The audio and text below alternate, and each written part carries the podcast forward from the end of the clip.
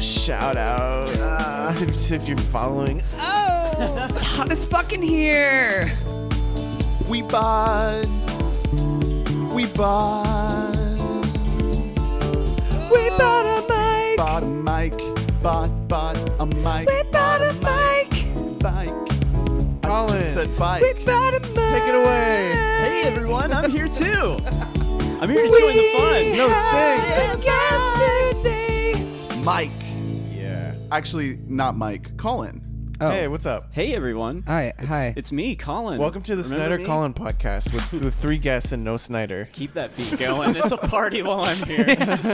Uh, yeah, welcome to We Bought a Mic. We got a guest in the house, guest and a half. Yes. Mm-hmm. If you count We- our in-house videographer. yeah, we also just have somebody just taking a video. He's just he's actually hiding under a blanket in the corner. He's Yeah. acting like we don't see him, but he's just standing right there. We're, I'm looking right at you. Casey Affleck, Yeah, he everybody. looks like a, from a ghost story. Like he's wearing like a sheet ghost with like holes in it. From our It's very upcoming bizarre. uh, Wabam the documentary. Yeah, the mini doc. Yeah. It's gonna be hitting the shelves at your local blockbuster soon. Is it gonna chronicle where you guys actually bought the mics? Like the Yeah, store? yeah. yeah, That's a good. That's a good thing we should do for like our An behind the origin scenes- story, it's really? an Yeah, the origin BTS. story. It'll be three and a half hours long. Yeah, it'll be boy. like we will reenact you going on Amazon.com. And in the end, we're just gonna go buy a mic stand instead of a mic. Or the twist is that you guys actually stole the mics. Yeah. oh, yeah, yeah, shit. yeah. This is a dirty podcast. Even Yeah, we never listening bought to a the whole mic. time. We snatched a mic. All right, well, welcome to the show. I am Ernest Calderon. I am Hunter Mobley. I'm Drew Dateson. And I'm Colin Goody, uh, host of the Snyder Colin podcast. And And, uh, uh, David, sh- shove your face in that mic. Introduce yourself. Hey, I'm David. Yeah. Yeah. Okay. So Okay, David's, all right, so David's gonna be he's hanging here. back. May, he'll might he might chime in a little bit, a little bit. Um, yeah, he uh, he saw Ant Man and the Wasp much like we did, and we're gonna be talking about that today, plus a bunch of other things that we've been watching, experiencing, anything that our eyes and ears have been uh, uh, subject to Yes. within the last week, approximately. So very excited today. Um, very excited to have Colin on officially because you were on the Cross Pod and Yes. the, our uh, Twin Peaks analysis Yeah. bonus episode. I feel warm with Yeah. you guys, like in you. presence. I, I Yeah, feel very yeah. loved and welcomed. yeah. Yeah. I'm glad. Yeah, you guys. I I like got home in the middle of you guys doing that Twin Peaks shit, and like it was like serious. like I tried to like make jokes, and you guys just didn't even look at me. No. Like you were just like, "Fuck you." Call- we're in the mood called for your in. shit. Yeah. yeah, called yeah. in. the Colin Colin. Yeah, used uh, used my mic. yeah. All right, well- so um, yeah, let's uh, let's get right to it. I think we don't have any news today. No, we, we actually have a couple things We- of we do? news on here. Okay, Yeah, yeah, what yeah. are we There's, talking there's some about? news. Um, first of all, I know Colin probably has a lot of thoughts on this. Uh, Yes. Child's Play is getting a remake. Yes, I've uh, I've many things to say about this. So, Child's Play, there's seven of them. They're all in continuity, and they've all been written by Don Mancini. That's that's really rare for a horror franchise. Yeah, for them all to Where you- stay with the same actual creator. after Yeah. all these um, reboots. it's always stayed loyal to like fans kind of like the the fan base for chucky is actually kind of built up lately you know i don't know if you guys have ever seen the original child's play movies Oh, they're actually yeah. yeah. they're they're really entertaining movies and then they did like bride of chucky which is kind of like a response to like scream i guess you know like oh let's make it funny horror's not scary Yeah. and then they did So the s- first one was the in the 80s, right? Yeah. Mm-hmm. So they made them into the 90s and the 2000s. Yeah, it kind of had like a slow death and then like a resurgence straight to video. But the straight to video movie called Curse of Chucky was actually pretty good, like for what it was. And then there was Cult of Chucky, which was like a convoluted, confusing mess. And then there was like a rumor that there's going to be a TV series. And I think they're still going to do that, but now they're just like straight up rebooting it without Don Mancini. So, since there was one film that was a response to Scream, is this new one going to be a response to Ready Player One? and the the the, the Chucky cameo. Uh, I don't know what this reboot's gonna do. I just don't want it to be an exact remake because the first Child's Play is about this six-year-old named Andy Barclay, and he's like the protagonist of the first three movies. I don't want them to redo that character. So uh, I'm fine with it being rebooted. Just don't use like the same characters with new actors. right. So the the thing that comes to mind with me uh, regarding this is that we're kind of in a little bit of a horror golden Resurgence. yeah. Mm-hmm, golden age right now do you think that this is potential to really cash in on that? I mean, to be like a huge, massive blockbuster, no, but to be like a success, I Okay. think I think people would go out to see it. Uh, it's tricky though because you have to make Chucky look perfect because these past two new ones that came from this decade, he looked kind of off and weird. And it's strange, like it's thinking, oh, you have to make Chucky look perfect. I don't know. It's like super nerdy, hardcore, like horror No, I know what fanboy you mean, shit. though. like he has to Also- look perfect. And also, like, I feel like, I mean, as much as Chucky does have, like, this huge following, it's not like whenever they're bringing back Halloween this year. Like, Halloween is a bigger franchise. As Yeah, a but whole. but Michael Myers doesn't have a voice. Like Right. you have to get Brad Dourif back to do Chucky because he always voiced him. You know, uh, Billy from One Flew Over the Cuckoo's Nest. yeah. Oh, really? Yep, yeah, him. that's yeah, that's arguably his most famous role too. What the hell? Mi- Okay. uh, possibly. I don't know. It could be. It could be a lot of fun. Have have some like fun jump scares. You know, of Chucky popping out of places with a with a knife. I'm I'm looking forward to it, but the director and writer, I'm just like, who are these guys? Oh, it's it's people who don't really. it's have some It. it's some Norwegian filmmaker who made a movie called like Bill Skarsgård. some, something just some just some guys, just some guys. So it c- it could be cool. Everyone could be cool. Cool. Well, is is Blumhouse involved? No, I, Okay. I think it's uh, M- MGM. It's okay. MGM because they really? did the first Okay. one. MGM or Universal, either. one. Oh, they hold the I rights. didn't know that Yeah. MGM was still a thing. Yeah. So that's, Yeah, I that's think- kind I of th- surprising. Universal might own MGM or something. Yeah. that's what I'm guessing. All right, let's move on to this next bit of news. This next bit of news, which I mean, yeah, Ch- Child's Play is cool. It's iconic franchise. I have and a all that stuff. Chucky doll, but a life-size Chucky doll. but you know Damn what? it, I care. I have a life-size doll of Vin Diesel and The Rock. I saw punching it. each I s- other. I saw it in your house, and I was it's- disturbed. Yeah, it's it's actually it's life size, so it's like the head is like hitting the roof of my house. Um, Hobbs and Shaw. We're actually getting a Fast and Furious spin-off film. What in the- the what same in the universe? fuck? Yeah. Yeah, so this this has been in production, well, not in production, but in pre-production for a while now, because there's been all this behind-the-scenes drama with Fast and Furious. If- Especially, namely, between Vin Diesel and The Rock. yeah, because all right, imagine put yourself in Vin Diesel's shoes. You have this awesome franchise that you've gotten off the ground. You've been a lead producer on it. It's your baby, and everybody likes you. And then in comes in a bigger, balder dude that everyone likes even more than you. It's it's beef between like meatheads. Yeah. It's em- Yeah. it's Beef between emasculating. beef. You're, you're Vin Diesel, you're the star, and then all of a sudden a guy comes in who has talent, and you're like, oh shit, now I have to be good at anything at all. So yeah, so Vin wants The Rock out of his franchise. He's like, "This is mine. You can't just come in here and do whatever the fuck you want and have everyone hugging you and kissing their babies." Like, no. So now The Rock is like, "Okay, fine. I'll do my own shit with Jason Statham." So that's basically what this movie is. I, I haven't seen any of these movies personally, but didn't uh, the last one? What was it? Fate of the Furious? Did The Rock and Vin Diesel not even share screen No, time? they don't. Yeah, It's it's, so it's, obvious. Yeah. very obvious that they're all kept that they're kept far apart from each other. A large chunk of the movie is Vin Diesel talking into a phone whenever he's talking like to the rock or something. It's very understand obvious that they can't like just Well, put these two at- actors together. At the beginning of the movie, um, there's one sequence where they're driving next to each other, and the camera cuts back and forth between their respective cars, but you never see them in the same shot. So they're like talking over their shoulder, like through the window, and they're like, "Oh yeah, hey man, let's grab a beer after this uh, drive that we're on right now." And then, It, it's all it's all done through editing. Uh, Yeah. The magic of editing. yeah, movie magic. Wow. yeah, but uh, in other bigger news, Idris Elba was just casted as the lead bad for Hobbs and Shaw. Who's Paul Walker Hey. gonna play? Uh, Get the, fuck out the of here. ghost- Instead of driving dude, too past. fucking soon. Okay, Nah, I'm Jesus. I'm down to shit all over his grave like immediately. Yeah, You weren't a he's- fan of Running Scared? He was horrible. He- I don't even know what that eight, is. eight below or remember, eight? remember that time travel? Oh, uh, um, What was that time Oh, travel? timeline. That- yes, timeline. that Dude. Richard Donner movie. God, dude, that, no one movie remembers. is so bad. He, It's so, he is so horrendous bad in, in, it. that movie. Anyway, rest Um, rest in power. is anyone Rest Yeah, in excited? but- Paul.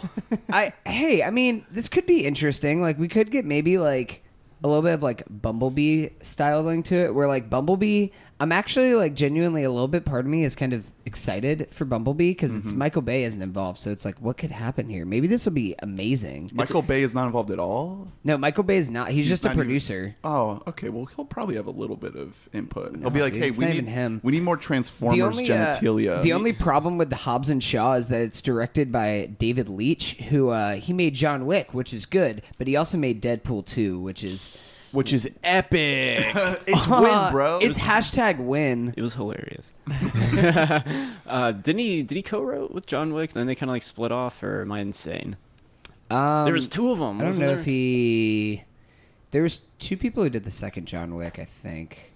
I don't remember. It doesn't matter. Y- I probably won't go see Hobbs and Shaw. You've never seen a Fast and Furious Uh, movie, have you? No, I haven't. I mean, dude, I've seen one and it sucked, and I never watched. Which another. one? I, I think it was Tokyo Drift. Okay, Oh, well that's the dude. worst one. No. Yeah, I don't. Yeah. I don't want. I'm not here for you guys' takes. No, like I Fast and Furious is one of those franchises where the first one was good and then it kind of took this major dip in quality, but then like fast forward it started to get a little bit better. Fast 5 was when That's the that's, best that's the one. best one. That's whenever they really came together. That's the introduction of The Rock as like the bad guy in that movie. It's, Mm. It's a just- great movie. Yeah, dude, that's a, just a great fun And movie. then Fast Six is the one where you have the iconic sequence at the end of the movie where there is a plane taking off for 20 minutes. It's like, what is this runway that there's this plane? yeah, it's just a it's like going a 50 straight? mile runway. Yeah, that if, they're if driving that was a down. real thing, it'd be the longest runway in the world by like, you know, a hundred times fold. Isn't the ending of Furious Seven like a tearjerker? With Oh yeah, yeah, Drew. oh, may- see, maybe you I should never- watch it, Drew. And Yeah, you'll no, have I some know it. I, I've appreciation. seen it, and I laughed my ass off. I, Wow. I just watched the ending. Scene. No, there's actually there's multiple shots throughout the entire movie. There's supposed to be like Paul Walker things where it's like him like looking at the camera and like smiling, giving a thumbs up. Like I Yeah. never, I never saw that. They one. put in his brother. it's not good. And then just the same song plays throughout the whole movie where it's, It's like it's been a long Yeah. day without you, my Shouts friend. to Charlie Puth. Okay, well, let's move on. Um, we got some list. What we've been listening, Colin. Collins. m- It It's- just you says got a Collins mystery music. It's just You got a me. surprise? It's just well, uh, I I just I have something to admit. I take back what I said about music not being pop culture. I like I like Oh, hearing you guys oh, talk there we about go. music. Oh. I do. Yeah, we've I've- actually see- been talking a, l- a lot of music. Yeah, last I I know, couple and I've been I've been episodes. enjoying it too. Yeah, because we were one- we were hanging out a long time ago, just you and me, and you br- you said we were both drinking and we were talking shit about each other's podcasts. It was ear- it was early on when you guys were doing the podcast, so you started talking about music, and I was Yeah. like, oh, that's kind of yeah, jarring. and- and you were Music like- isn't pop You were like, culture. yeah, m- me and Snyder don't want to hear about music. And I, was like, I don't give a shit. we just want pop culture takes. yeah, But uh, um, did, all right. See, you guys have seen Thirteen Reasons Why and like Don't Breathe, No. I saw- Goosebumps. What? what? do you- this Not is such fair. a It's- broad. It's, it's going into music. All where right. are Okay. you going? The- the- so there's this band called like the Wallows or Wallows The or something? Wallflowers? No, no, the Wallows, not the Bob Dylan With song Whoa, band. Charlie. Yeah. Little.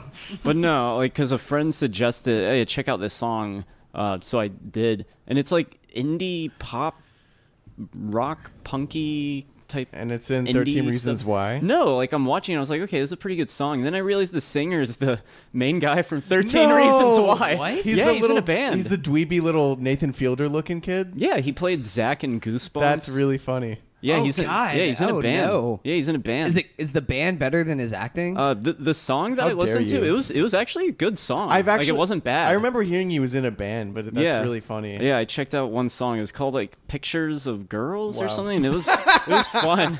pictures, pictures of girls. you. He's like a regular Finn Wolfhard, man. yeah, pretty much. yeah, what is this trend with like Jared- Netflix? Jared Leto Gen fucked up Zers? the whole the whole market, you Oh. know. Yeah.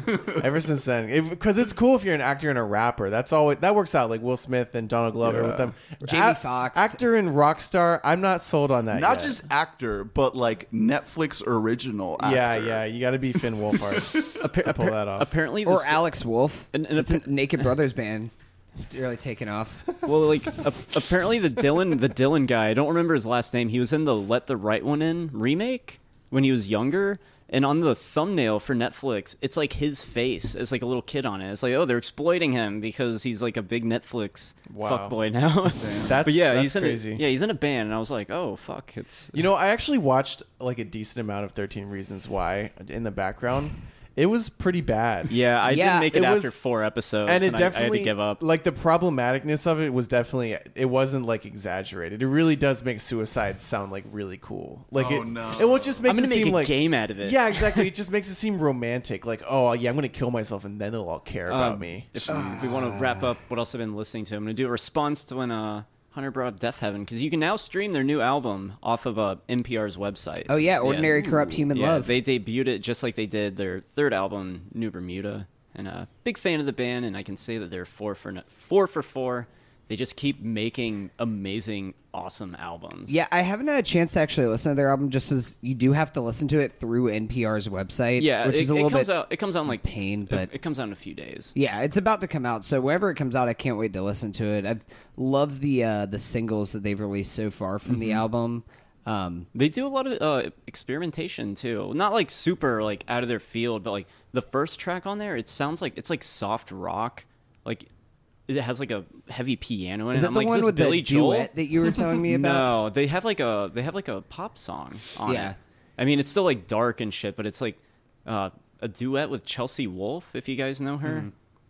No, Chel- you never heard. is she her? related to uh, Nat and Alex Wolf from the Naked Brothers band? No, yeah, she was. Uh, She's she the was in naked band. sister. What did Their you band. think of the new Death Grips? Oh, you're the snitch. Yeah. Um, yeah, I think it's awesome. It's great. I mean, Yeah. it, I've been listening great to it album. all the time in my car and stuff because at first it's kind of hard to like absorb everything, but then just playing it on and on my car, just yeah, uh, Good shit. yeah, definitely. It's I'd say it's like somewhere in their middle of their discography. Just a just another solid, uh, uh, valiant effort by the band. I enjoyed it. I thoroughly. think it's just so admirable that they are able to innovate the weird, weird type of music that they're making. That Yeah. they can find a way to like really push what they're doing and still be creative with like the insanity of it. it's very like experimental, which I know is kind of like a overstatement, understatement, or whatever. But it's very like abstract. Yeah. like it kind of reminded me of like Mr. Bungle at times. Yeah. And in, in a YouTube comment, someone like said that, and I was like, "Thank you." Like I know it wasn't crazy,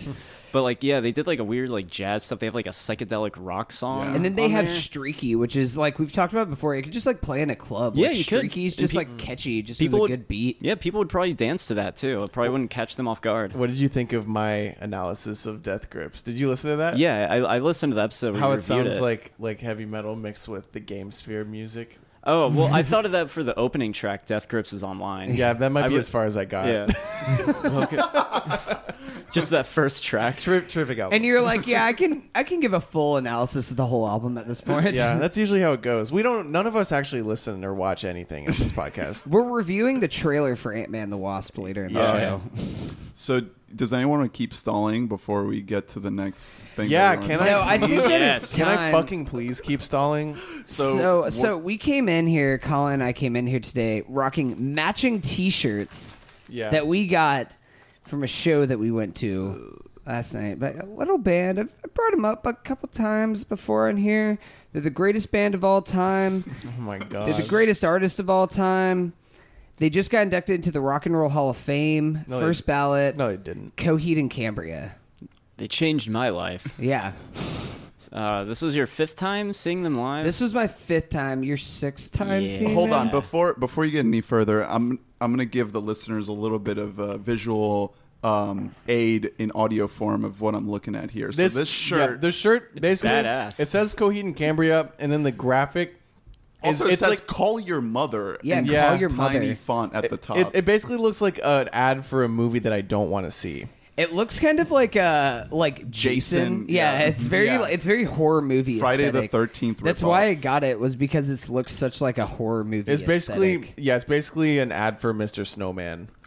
It looks like it looks like Deadpool from X Men Origins if he was on meth. it, it gives me Jason X like vibes. Yeah, If you remember definitely. that, if you remember the cover to that movie, yeah. I don't remember the movie itself because I never saw it. You- but really, yeah. Wow. Um. He goes So, to anyways, space. so What? yesterday, uh, a group of us, um, Colin, myself, David, and Nathan, we all went to go to see this band play in uh, Tampa, and the openers were "Story So Far" yes, and "Taking Back Sunday." Mm. it was in a, Story it was So in an Far- amphitheater yeah. too. Story so far actually put on a really good show. I was uh uh, I know Gaia is a big fan of them, so I've checked out some of their stuff before, and they sound like the singer sounds exactly like he does in recording. So I was like, I was really impressed by that. He seemed really bored on stage. Like he literally just like stood there. One thing I thought was funny was because you can tell they're a smaller band and they were on this huge uh, stage and like the band was so close together. Like they were using like a fifth of the stage and then the rest of it was just like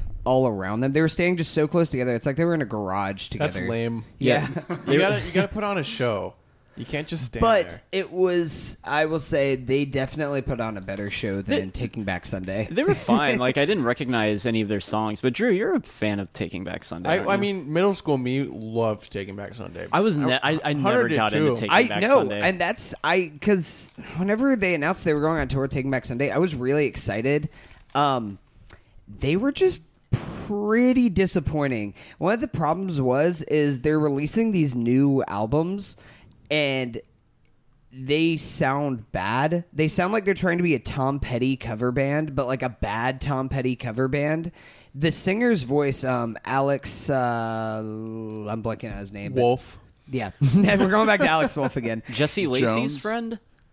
Jesse no, Lacey's- they're obviously not friends. No, um, his voice is shot, and that's especially noticeable whenever they do older songs, which I think is why they basically they only played like a couple hits, but they left out like a lot of some of their biggest songs. Cute like Without they didn't the even E. play. They played "Cute Without the E," of course. Um, they played "What's It Feel Like to Be a Ghost." Oh, okay. Uh, they played Faith, which I wasn't expecting. Okay, which that's is a good interesting. song. But uh, they didn't play 2020 Surgery. They didn't play. Uh, they played Your So Last Summer, which I wasn't Uh, expecting. that's good. did they play uh, Q without the E? yeah, of course. they did. Parentheses cut Yeah. from the team. They uh, they didn't play. Um, uh, There's no I in team. The Jesse Lacey retaliation song, The, the- the unfortunately, only song they played that I knew was Make Damn Sure, which they closed on. Make damn sure. which I predicted. which was cool. I was expecting them to close on Q without the E, but regardless, like they, the band itself sounded okay, but the main singer's voice is just kind of done at this point. Yeah, and that's like he that's just not. can't really they do don't. it. They don't seem like a band that like after the gig they're just like you know lo- closing up shop and drinking hot tea or whatever. It's you know. A- Adam Lazara is his name. Adam Lazara is the name yeah, of the singer. yeah. They, I could I could tell that. Um, It's- which was- isn't he like like he looks pretty bad now too, right? he has like really long hair. He looks like he's trying to be an '80s rock star. He looks like- and it's not quite. It, what's like sad was uh he you could tell like he was trying to like look cool and have like cool showmanship. He was like spinning the mic around stage and Yeah. everything like Oh, that. I'm Yeah. still hot, But- right? But he just was not. It just was That's not sad good. because he used to be kind of like a heartthrob, like an emo heartthrob, and he had yeah he had the cla- he shared this with a bunch of different bands, but he had the thing where he would wrap the mic cord around his neck and Oh, swing yeah. it around and all that. Yeah, I'm, I'm not honestly I'm not surprised that they kind of lost But- their form. I mean their music in general, it's just They still have a fan base though. yeah. I th- I, guess. mean I'm sure they do. They, their music meant a lot to a lot. It meant a lot to me. A lot of my friends like back in the day loved that band, but I yeah I I just don't see where that sound goes. In the modern landscape of music, it's hard to adapt that. I to mean, I sound think good. that their 2010 self-titled album is genuinely a good album. Yeah, we but were then into that in high after school. that, it just like their quality just dri- just drops so dramatically. And I mean, like I said, it's just because his voice is completely shot because he's like 40, but. That's almost what makes it so much more impressive that Coheed and Cambria that Claudio's damn it. Claudio's out there Claudio's 40 years old and he can still like fucking belt those Yeah, notes. well, I want to Yeah, see like his when- birth He can- certificate. Yeah, when when Coheed played, they just blew the other two bands out of the water. It re- like it Yeah, really like, it wasn't was- even close. Like going there, even like trying to be from a neutral perspective, I would have been disappointed if it was like Taking Back Sunday closed after. oh yeah, that would have been embarrassing. Coheed because Coheed put on so much better of a show from like the roadie work, the tech work. Their show is a lot better mixed than Taking yeah, they Back sounded Sundays. yeah, they sounded great. um, they played almost a perfect set like Mm-hmm. pretty much everything that i could have wanted a lot of mix of new stuff only played a couple older things they played one of their new songs uh, the dark sentencer which they opened Yeah, up they on. opened that with. It was cool hearing that live. yeah it was One of like the it, songs. it was you know? just great like i mean seeing them this is my fifth time your sixth time colin but like they just they're they put on such a great performance. I think it's one of the reasons why I love them so much. Yeah, it's just because it's they're always- just a great live band. They're Yeah, not it's- disappointing. It, it's always fun going to their shows. It's always like a fun time. Nathan, you know. are you a fan of Coheed and Cambria now? Get on the mic. T- Tell him. I am the biggest fan ever now. Oh, see, No, he- get off the he's mic, get part off of the mic. cult. He's part of the cult. You guys are next. Fuck. No, I man. mean they were all, they were good. Okay, good. Did- I'm not crazy did about them, they but they f- put on a good show. Did they force you to go? Yeah. I mean, basically, Yeah. I mean, what do you call it if you like hog tie somebody down and then you you like open up their eyelids like fucking Clockwork Orange You, style? didn't, e, and you Oh, strap don't them in even need there? to see it. It's a concert. You can. Oh, you need oh, to you see need it. to see it. You need. You to need to see see it. the hair. You gotta see the hair. Yeah. You gotta see Claudio playing the guitar with his teeth. Ugh, Yeah. that's Um, I, unsanitary. yeah, but I can't wait for um the analysis review from you guys when they release their new album, Yeah, when they're- Vaxis, when they Act release- One, The Unheavenly Creature. When they release that Right, album, guys? we're just gonna just do you and me. Or just gonna do a talking heat Yeah, but podcast. I just doing I it right hear now. their album names and I'm like I'm I'm out. like I just hear I don't know what it is. I if just hear you the name, guys I'm like no, okay, that's, I'm good. All right, Thank you. listeners, listeners, if you guys are into just like rock music and like what like classic rock music can still sound like in 2018, that's what Coheed and Cambria is. Like this, they're from like a Is that true? genre. They're from a time that's past. All that you have now is like indie rock, which is completely different. I mean, Coheed and Cambria is like true metal. yeah, there really is Like, no other band. Like, There's nothing doing like what them they that's do. still around these days, like still producing music that sounds like this. and they have a diehard fan base, and that's all that matters. Like, you can be a band, but if you don't have a fan base, then it's kind of like you kind of failed in a way. Yeah. Like Yeah. Coheed, like like their fans are like obsessed. Like they buy all their shit. yeah, they have like a fish like fan base that just follows them Yeah. around yeah, pretty much. and like sells like bad acid and stuff. like Grateful Dead. yeah, exactly. Yeah. But yeah, it was a it was Yeah. it was a great time. It was a great. Cool. All right. Glad you guys had fun. Uh, let's move on. Let's move Okay. into something that's Let's- equally as let- prestigious. Let's, let's get to something Yes. way I better. think I know than- what this is. Way better than some progressive metal band. We watched Transformers Five. This is the film version of Yeah. Coheed and Cambria. Tran Tran Five Formers. yeah, that's how I wrote it in Trans- the notes. Was yeah. Tran Five Formers? Transformers. Yeah, time. Why didn't they market it like that? Were they like, hmm, fan- four stick bombed? yeah, yeah, that's why. yeah, that was the only reason. They, they're not clever enough. They to were do like, it was a anything great like that. movie. Don't get This- us wrong, it was great, but, All right, but yeah. it bombed. I I will never watch this movie, but I've listened to a lot of uh, conversations and read articles about it, and I know that they are trying. So Paramount created a writers' room for their uh, Yeah, they did do that. Mm-hmm. Transformers movies, and they wanted to create a Transformers cinematic universe. So I don't know. I, I think I'll check out Bumblebee, and we'll be the judge if this Okay, if this thing is Bumblebee- working. But that looks like a good movie. is is last night part supposed to be part of this? no, it's just it's just project? it's just Michael Bay bullshit. That's this- all it is. I yeah, we I didn't even I saw like half of this movie because we had it took two nights to get through it, and this is one of the most colossal failures of cinema that I've ever seen. I haven't seen something with such a.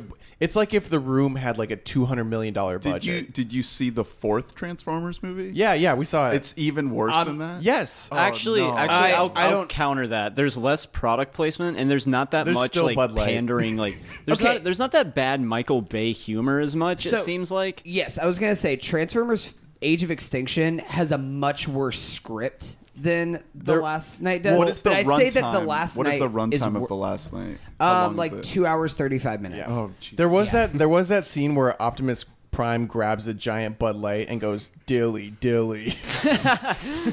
No, No, I'm way. just you're not too far off because the movie Dilly, starts off dilly. in medieval times. Oh yeah, that's the, okay. So, this movie is so perplexing on so many levels. It starts literally like it looks like Braveheart, where they are. It's a medieval battle, and Stanley Tucci is just playing a different character. He- yeah, he's, in he's- the actual movie, and then he's just in medieval times playing a different guy. No, he's playing Merlin. Like, yeah, Merlin. like Sword in the Stone, Merlin. yeah, he's Merlin. And so what? even hap though he's already been in this me. universe before. so what happened? Yeah, I don't even know what happens. In So For the record, like I just I check out these Transformers movies. Well, the first one came out when we were all like 13. We all probably loved it. that. oh, absolutely. yeah, I love. it Like, changed yeah. my life. Yeah. Oh yeah, lives were changed. yeah, it blew, it blew my I'll, mind. I'll, I'll say it again. When Megan Fox leans over that car in that movie, Yeah. Okay. Be- boys became. Yeah. All right, so there's mm, we're starting to get into the problems with uh, Transformers Five because of course Megan Fox isn't part of this movie anymore, Yeah. so she's replaced with this like 13 year old girl. And they yeah, and they like sexualize Oh this girl. no. yeah, She's like she's Yeah. she's Now wannabe I feel Ray. bad for saying that. Yeah, no, it's yeah. Michael Bay is a fucking creep. horrible. It's not like as like bad. She's not like leaning over cars or anything like that. But they give her the same makeup and like hair blowing in the wind effect that they give Megan Fox. Uh-huh. Because I think that they just know their audience at this point, and they know that it, o- this, these movies only appeal to thirteen year olds. So They're Yeah, like, well, then let's and put a pedophiles. thirteen year old girl in here. well, This like is a movie for the yeah, pedos. the reason I hate like oh it's like this little girl and she's like strong and independent. It's like well the first four movies just exploited chicks. Yeah. like Yeah. Megan Fox and like Yeah, it's oh, like a look, little they're too so- late, dude. It's like oh they're so hot. Like look at them. They're like in Yeah. a car. Well, and- that's why uh, Fox quit the franchise because she was like, if you're gonna have me, Oh, yeah, 'cause just she's- flaunt around and like be half naked, I want more money. Yeah, I feel and like people Michael Bay wouldn't- was like, fuck that. people don't give Meg- Megan Fox credit because she's like hot and not a good actress, but she made a smart decision. Yeah, just like these she- movies are shit. Yeah. Um, so we didn't even talked about the worst part about this movie, which is the fact this movie was shot with three different cameras. Yeah, Yes. this is I, I Dude, this is the part that's black like bars. It reminded me a lot of the room in that like you would notice the camera change, but almost every shot it's the aspect ratio is different in this movie. Yeah. Dude, I have not seen something like that in a it's movie with a so budget this big. distracting that you're like big black bars, no black bars, medium black bars, big black bars, no In black the bars. same scene. Yeah, Yes, just like, cut, always from cut to cut. throughout the entire movie, like It's constantly crazy. changing There's aspect ratio. horrible, horrible continuity errors. One in specifically that I just remember from trying to trudge through the ending last night is you see one of the Transformers running down the hallway, and then there's a hard cut, and the robot's in a different angle. Yeah, there's lots of like little continuity errors, and the movie it just doesn't make sense. Like you can't follow it. Yeah, there's parts where like they just like leave all the kids who were part of the first half of the movie. They just like leave them It's- for 45 minutes, and yeah. then they just like show up at the end in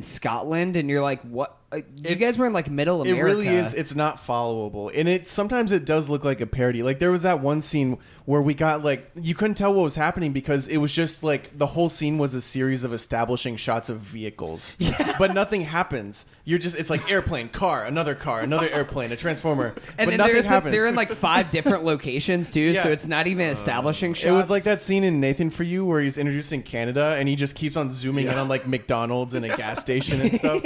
It was like, but nothing's happening. Well, well, guys, we did get excited when we finally saw Cade Yeager played Oh, by yeah. Mark Wahlberg. Cade, yeah, Cade Yeager. So full spoilers for this movie. Don't see this goddamn movie. It's on Amazon Prime. It's on Hulu. You might be tempted to watch it. Don't watch it.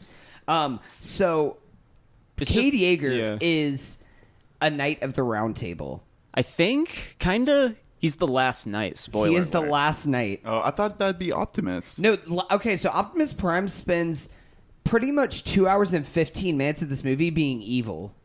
yeah, he's for the no villain. reason. Yeah, he- yeah, yeah. Because like, there's another alien transformer who's like whispering in his ear, and he's Hmm. like, "I am nega, nega Optimus." negative prime. Yeah, nega, nega Prime Hmm. Was or it? something like was that. it kind of like? Oh, d- that's exactly what Fate of the Furious is. yeah, no, it's it's Charlize giving me Theron. serious Fate of the Furious vibes. It's lit- it's the same thing. There's even a big subway, uh, or, or not uh, submarine scene in which Kate Yeager pulls on a pipe really hard and it moves the trajectory of the subway. So is this submarine. is th- does this mean that Optimus Prime and Mark Wahlberg had uh, beef behind the scenes? Yeah. they didn't want Yeah, to they share don't- screen time. They, they super uh, Mark Wahlberg is actually CGI throughout the whole movie. Yeah. That's part of Optimus's He contract. Okay, actually, yeah, Mark Wahlberg actually lost all his limbs in the process of making it. Him and Peter Cullen are really have beef. Yeah, yeah.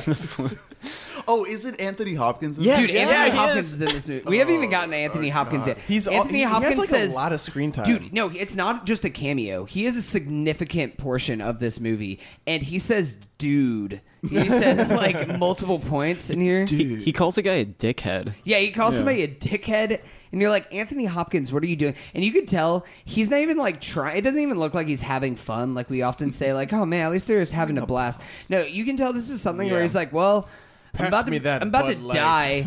I'm about to die. I might as well just get one more big paycheck for my family before I go. Like, When, when we were watching it, we were like, we were like, uh, up- we were like praising Anthony Hopkins. It was like, wow, like the um, like the amount of shit that he is not giving is unprecedented. yeah. He It, does- it's just pretty doesn't give a amazing. fuck. like- it looked like he didn't even sit at the makeup table because he looked like shit the whole movie, and there is, his character wasn't supposed to look bad. You could see his liver spots. yeah, he looked like he was dying. It's like uh, it's like Harrison Ford in Blade Runner 2049. yeah, exactly, but like unintentional. And the scene where he says "dickhead," he's pointing like just off camera. Somebody says "shut up, dickhead," and I kept saying to myself, "That's like him talking to Michael Bay." Michael Bay is like giving him notes. He's like, "Shut up, dickhead." Yeah, and they I'm a just- fucking Academy Award winning actor. and Michael's like, "That's good. That's good. Let's just edit around this, and we'll put it. We'll use it in the movie." but but we use the IMAX camera on a close up. It's fine. It's fine. We'll just cut to another wide shot. A- another scene that got to me is when uh, the the young Ray girl is like hiding in a helicopter. Yeah, for there's some a reason. girl who looks like they found. They were like, we need somebody who looks like Daisy Ridley because she's in right now, but still kind of looks like Megan Fox. And No, also, no, they no, no, can't I'm, act. No, I'm talking about the little little. girl. Oh, you're talking about the little, little girl. She's like hiding in a helicopter, and Mark Wahlberg's like, "What are you doing here?" And she's just like, "I don't know." And we are like, "Is that like?" and we are like, is, that, "Is she talking about her direction or the script?" Or, yeah, what are you doing? I don't know. I don't know. why I'm here. Uh, but All right. basically, Ernest, this movie's worthless.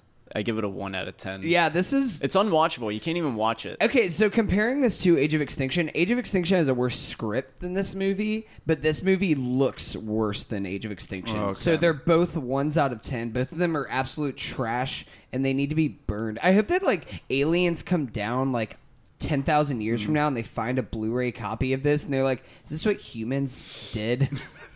I, I feel bad for Paramount. They need a win. They are not. Okay, they're so- gonna fucking go out of business. One one more thing before we move on from this, the consequences of what happens at the end of this movie are not addressed whatsoever, but they're catastrophic. The moon gets destroyed. There's no moon. the dark of the moon. Dude, literally the moon is gone now. And like half of Earth got totally wrecked into by this planet eater, which is destroy the like that would fuck up the oceans, that would ruin everything if the moon was just gone. Yeah. But it's gone now. And I'm like, why does it? Why does everything have to get wrecked in these Transformers movies? and It's I'm like, it's disaster Michael Bay. porn. It's disaster porn.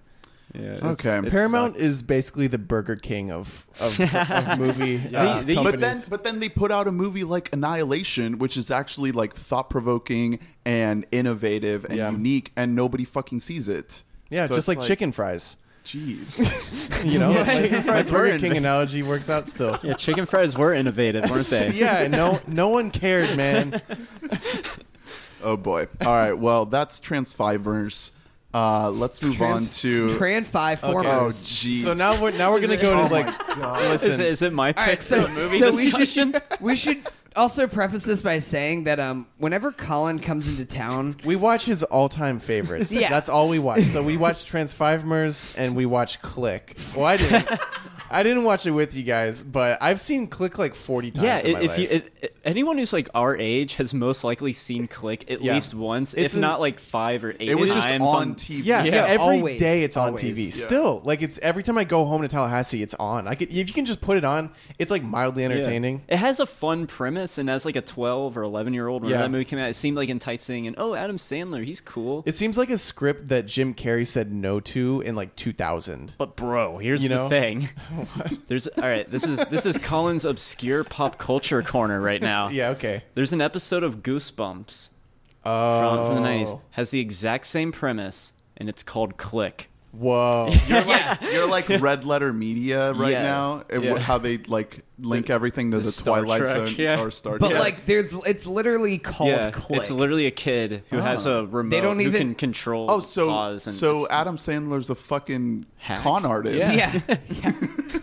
Yeah, Adam Sandler wrote, directed, starred in this Yeah. movie. I don't I'm sure they have no, I'm sure they did not see that episode of Goosebumps. It's just like not that smart of a premise. Well, that's the thing. It's like a- it's clever, Like but I it's feel not like I would think intelligent. of that, and that's not a compliment. Yeah. you know what I mean. Like I feel like it's just kind of like one step away from thinking about a premise. It's just like, dude, this movie is it's oh god, it's like extremely sexist and shit. You watch it now, he's like driving and there's a ti- a girl running and he like slows down time to watch her titties jiggle. Yeah, and it's like yeah, David Hasselhoff is there with his hot assistants. yeah, and he like farts on him. Yeah, he, Yeah, like, and- farts in his mouth and then he like but- yells at his But assistant. Adam Sandler, you can tell that he's lower on the totem pole because his assistant's an ugly girl. Yeah, this it's li- any comedy from like over ten years ago. You're gonna watch now and be like, oh, There's yikes. a really bad transgender joke in there. Like, but premise wise, this movie really is it's born of the Jim Carrey era, where it's just like it's a funny guy living his life, and then this one weird thing happens, Yeah. and now he has like a sort of superpower. It's- it's like liar, Bruce- liar. Yeah, liar, liar, Yeah. Bruce Almighty, all that stuff. Where he's just put in this. It's like a save the cat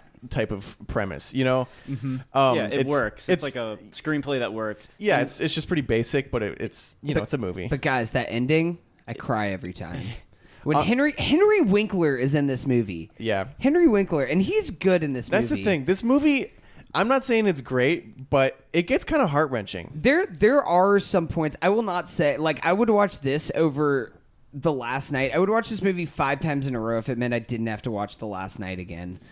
Is it, it is it an ad for Beth, ba- Bed Bath and Uh, Beyond? there's plenty of product pla placement. Adam Sandler, Adam Sandler, he's always like eating Twinkies and like ho hos and Yeah. ding dongs, and he's just like, oh, it's like it's like his like equivalent to like sipping whiskey at night or something. so my I gotta God. wa- gotta lay off of him. And Jeez. But then we get Fat Adam Sandler and then Fat Flop Adam Sandler. Just never forget this movie was nominated for an Oscar For what? for best, Best- best makeup. makeup. Oh my god. yeah, it- Click was almost an Academy Award winning film. it- All right, it- well- it lost to fucking Pan's Labyrinth. Man, what a ugh, that's a toss up for me. I don't know. yeah, they were snubbed. Robbed. we're uh we're we're losing people like flies, so we got to move on. Go go to your local Goodwill and find a copy of Click on No. DVD. It'll be very I'm- scratched up, but Mid career Adam Sandler is better than late career Adam Sandler. I'll say that. Fifty First Dates is a lot better than anything he did Than after like Fifty the First cobbler. Dates. Yeah, exactly. Look, I'm I'm not saying. I'm just saying. Okay, well next we got Next, we're gonna do a good review of Fifty First Dates. Oh, and I'm just kidding. that movie made me cry. I've seen that like fifty Okay. times as well. if you actually want to see a good Adam Sandler movie, watch Punch Drunk Yeah, Love. that's I've great. said this Yeah. so many times. Punch Drunk Love is fucking amazing. You Yeah. will never ever top that movie. Yeah, he's great in it. I That's love what happens when you get like a good director though, actually Yeah. directing somebody. Yeah, but he's genuinely good in that movie. You know, it's like it's like it's not like Adam Sandler isn't a good actor. Like he has talent. He's just fucking lazy and wants to like steal Make people's fart money. jokes and shit. Yeah. the the bathroom scene in Punch Drunk Love is like the best like scene he's ever done. Yeah. he plays like this broken character who's filled with like anxieties and like violent outbursts, and whenever he does it, it feels so like real. Just like yeah, this guy would go fucking nuts and like shatter a glass door at his like sister's house because they said like the wrong thing. All right, let's That's that's, that, that's a good one. let's move on to a little bit of Netflix. Who's been watching comedians in cars getting coffee? Uh, who This do you think? guy, him. So yeah, um, I, I don't know if we've talked about it on the pod before. I think we have briefly, but comedians in cars. It's Jerry Seinfeld's vanity project, like the the vanity project of vanity projects. It it, like it started on Crackle, um, for some reason. I for some ungodly reason it was on Crackle originally. What? Wh- cra- yeah, exactly. Like a, a website that was uh, originally like cracked like online journalism, and they were like, "Hey, let's just like make one show." And so they did that for like a long time, and it was sponsored by Acura, and there was really cringy product placement. And then Netflix just picked it up, and they had the series for about a year. They had all the episodes, and now they just finally put out a season that is Netflix exclusive. Um, so the guests this season are better because it's usually Netflix affiliated comedians that are the guests, and you might think, oh, that really limits the pool. But Netflix has every good comedian Oh, yeah. in their repertoire. So he got Dave Chappelle this season. He got John Mulaney. He got a lot of really, really good people. Um, Jerry Lewis is there too. yeah, which is I thought Jerry insane. Lewis was dead. Yeah, what? He's yeah, he's on the last episode. It's an extra long episode because Jerry Lewis is a legend and he's like, you know, Seinfeld's hero because he was huge in the 60s and all that stuff. Um this show is look, I'm not going to recommend it to everybody. I like it cuz I eat this type of shit up. I like comedy, people like conversations and all that stuff and I like I like a kind of like an organic talk show, which is what this is Well, so what? They just drive around and it's chat. It's lit- yeah, it's literally he goes and he picks them up, and there's this whole spiel in the beginning because Jerry Seinfeld's like super rich and he's a car guy, so he's he he talks about a car for like three minutes, and he's like, "This car is simple and sleek, and that's why it reminds me of this guest," and then he goes and picks him up. That bit in the beginning. that's the vanity part because no one gives a shit about the cars. It's like Let's go to my garage real quick. it's just it's I don't know. It just serves as kind of like a reminder of like, hey, by the way, I'm a fucking billionaire, and it's like I don't. It just makes them seem more out of touch, honestly. Um, but I like an, I like organic talk shows more than I like like a pre-interview thing, like with Jimmy Fallon or whatever. The interview happens before the actual interview, and they write down the most interesting parts of these people's lives. This is different from that. Like this is a it's an actual conversation. The thing is that it's so produced by Seinfeld that he gets he gets like flattering edits and it's really funny. Like he gives himself the last word if there's ever like a disagreement or something, you know, just stuff like that. He always has, gets his best jokes in there. Oh. a It's- little biased. yeah, exactly. And I mean, I feel like it's not aging super well because Seinfeld is a rich asshole, and so if it's him and then another like old white dude guest, the conversation gets pretty stuffy. Like it gets pretty like ah, it's PC, you know, like that type of stupid stuff. Um, How was Dave Chappelle? that was yeah, that was a great episode. And Jerry's a really interesting guy because he's very open. He, even before he was like super rich, he would just kind of like he just like likes talking to people and he's like obsessed with comedy on like a weird level. Um so I I like that part of it. Um and I like the fact that it's a lot more genuine than most shows and you can just kind of it's a passive show. It's not one you watch watch, you know. You can just kind of put it on. Yeah, and it's let it's it play. a it's a background show. I was I had it on in the background while I was like doing homework and stuff. Basically, like it's that kind of show. Um, you don't have to pay attention, but it's it's entertaining at least if you're interested in comedy. You glance at it and you're like, Yeah. "Ha." Yeah, another another issue it has is that it's the same issue that Pete Holmes has on You Made It Weird, his podcast, which is like if the guest is kind of passive and quiet, they just get steamrolled by Jerry because Jerry Seinfeld just talks like he's Mm-hmm. a, he's a you know he thinks every opinion he has is super important. So, a um, little bit of bad news. Jerry Lewis is dead. Oh, he died. Yeah. When? He died last year. Damn. Almost They a year must ago. have recorded it. Are you sure it wasn't Lewis Black? No, No, it, it is Jerry Lewis. Lewis Black has done it, but no, he did Jerry Lewis. Maybe want to go back and watch Jerry Lewis's old movies. Apparently, they were very influential. and The his Professor. show. Yeah, yeah, and his telethon. No, I'm kidding. Has Yeah, anyone I- seen The King of Comedy?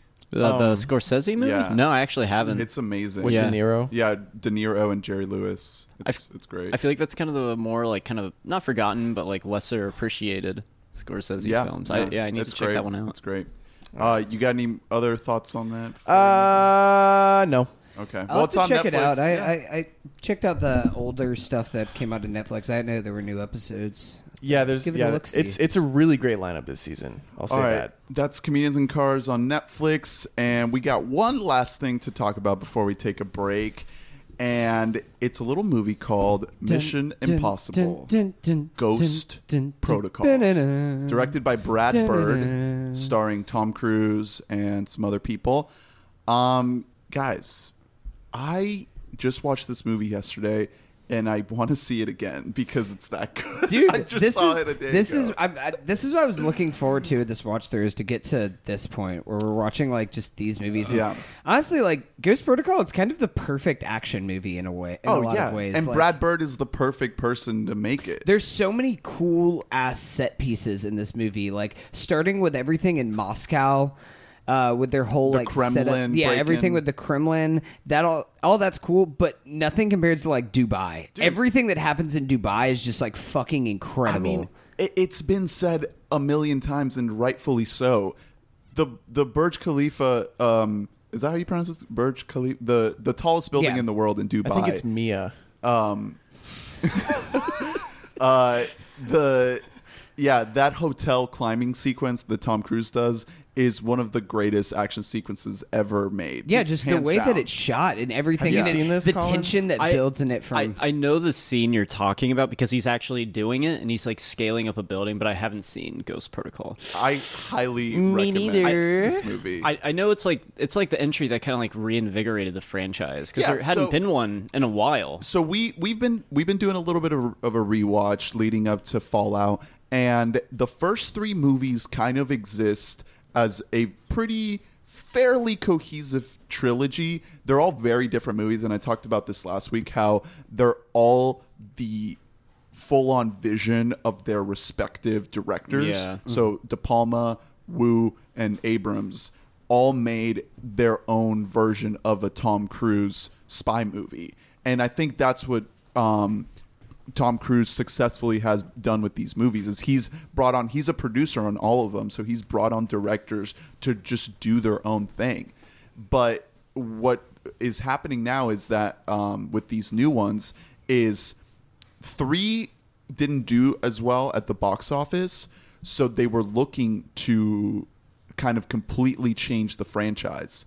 And there was originally talk of making um, Jeremy Renner the new point man on these and phase Tom Cruise out. Uh, okay. Yeah. Because that, 'cause that worked well with the Bourne series. Yeah, So, Yeah. so yeah, there was like a small bit of time when Renner was supposed to be like the new guy and everything. Post uh, Hurt Locker. yeah, so I don't. I guess, man. Like he's good, but come but on. but in comes Brad Bird and Tom Cruise is like, okay, Bird, here's what we're gonna do. Yeah. we're gonna climb the tallest building in the fucking world. Tom Cruise saw Ratatouille and he was like, "That, that guy's incredible." yeah, he action is scenes. incredible. yeah, he's incredible. but uh, yeah, I mean this this film is defined by that scene. Like Mm-hmm. they literally spent two weeks at this building at this hotel, and they shot all of that 130 stories up. Like Yeah. that's really Tom Cruise suspended. Uh, uh, in, in the, in- That's in- in unbelievable. the Yeah, air. there, there's Yeah. no It's way I'd insane. be able to like. If Yeah. I was making a movie, be like, yeah, let's shoot this. I'd be like, no, I can't. It's just go uh, up like I don't there." know another actual actor who would have gone through of actually doing that because you're watching it and like one of the things that happens is it's not like he can just s- ju- scale right up it to add tension to it like one of the gloves that he's using is broken so he's using like one arm and then his legs and he's like pulling himself up the building So he Like, it's gets he gets to the unbelievable. room that he has to go to. He does his spy thing, and then he needs to get back i- on a time crunch. And how he gets back is so fucking nuts. Like the what this movie does is they they looked at what Abrams did with three, and they were like, okay, Abrams told a very grounded story about a guy saving his wife. It's so you know, emotionally visceral. There's no big stunts or anything. And then they were like, okay, that's great that he did that. But let's go back and look at what John Woo did with two and that the ridiculousness of that film. And I think Brad Bird uh, uh, successfully did what John Woo attempted to do with two, make it all out nuts, ridiculous, over the top. What didn't work in two works here in Ghost Protocol. Like this movie, Br- Brad Bird had made animated movies Yeah. before this. This is his first live action Mm-hmm. movie, so this movie kind of feels like an animated movie, but it, in a live action form. It's it's there's so much over the top action, but he sells it in a way that works. Like the movement of the camera, just there's no, you know, cut, cut, cut to shreds. You follow the action well. It's uh, Where did, it- where does this Dubai scene take place in the movie? Beginning, middle. and- Yeah. Okay. yeah, yeah so- there's gen- there's three big like set piece scenes in that whole movie and all of them are good like the dubai is the most famous one but like we said the kremlin scene is the first one that happens like really early on in the film and there's some really cool tech in that whole scene because simon pegg is now just like part of the field team and he's down he there had a with brief the guys part in three, and Yeah. now he's part of the team. and uh, we, there's this one, like one of the coolest pieces of technology that I've seen in a spy movie before is the bubble thing that they have set up that you can basically you set up this like giant projector screen and it shows whatever is behind you but then they can just like move it forward while they're behind it to get closer up to what they need to do it's hard to describe it's easier whenever you actually like but see the them do way this. the But- way it's it's uh kind of communicated to the audience is perfect Yep. because we don't need an exposition dump when someone explains what they're going to do with this gadget and how it's going to help their mission they just do it and you understand it and you follow along that brad bird doesn't spend any time like spoon feeding you any exposition um I wonder why Robert Rodriguez never got one of these movies. he kind of got lazy He kind of does his own thing too. He, Yeah. like makes his movies in his garage and well, well, he, when he blew up as like a big time director, he kind of let the things that made him rise to the top kind of hinder him a little bit. Did Yeah. you guys know that Junie from Spy Kids is dating Megan Trainer? Well, back to back to Mission Impossible. okay all right back to Journey. Yeah. wow. Yeah, it's cool, right? Back, back to He's all Mission about that Impossible. bass. back to Ghost Protocol. Uh, this movie is not the like. By this point, it's it's so uh, spot on to say that these movies are not about the plot. They're not about the emotional stakes.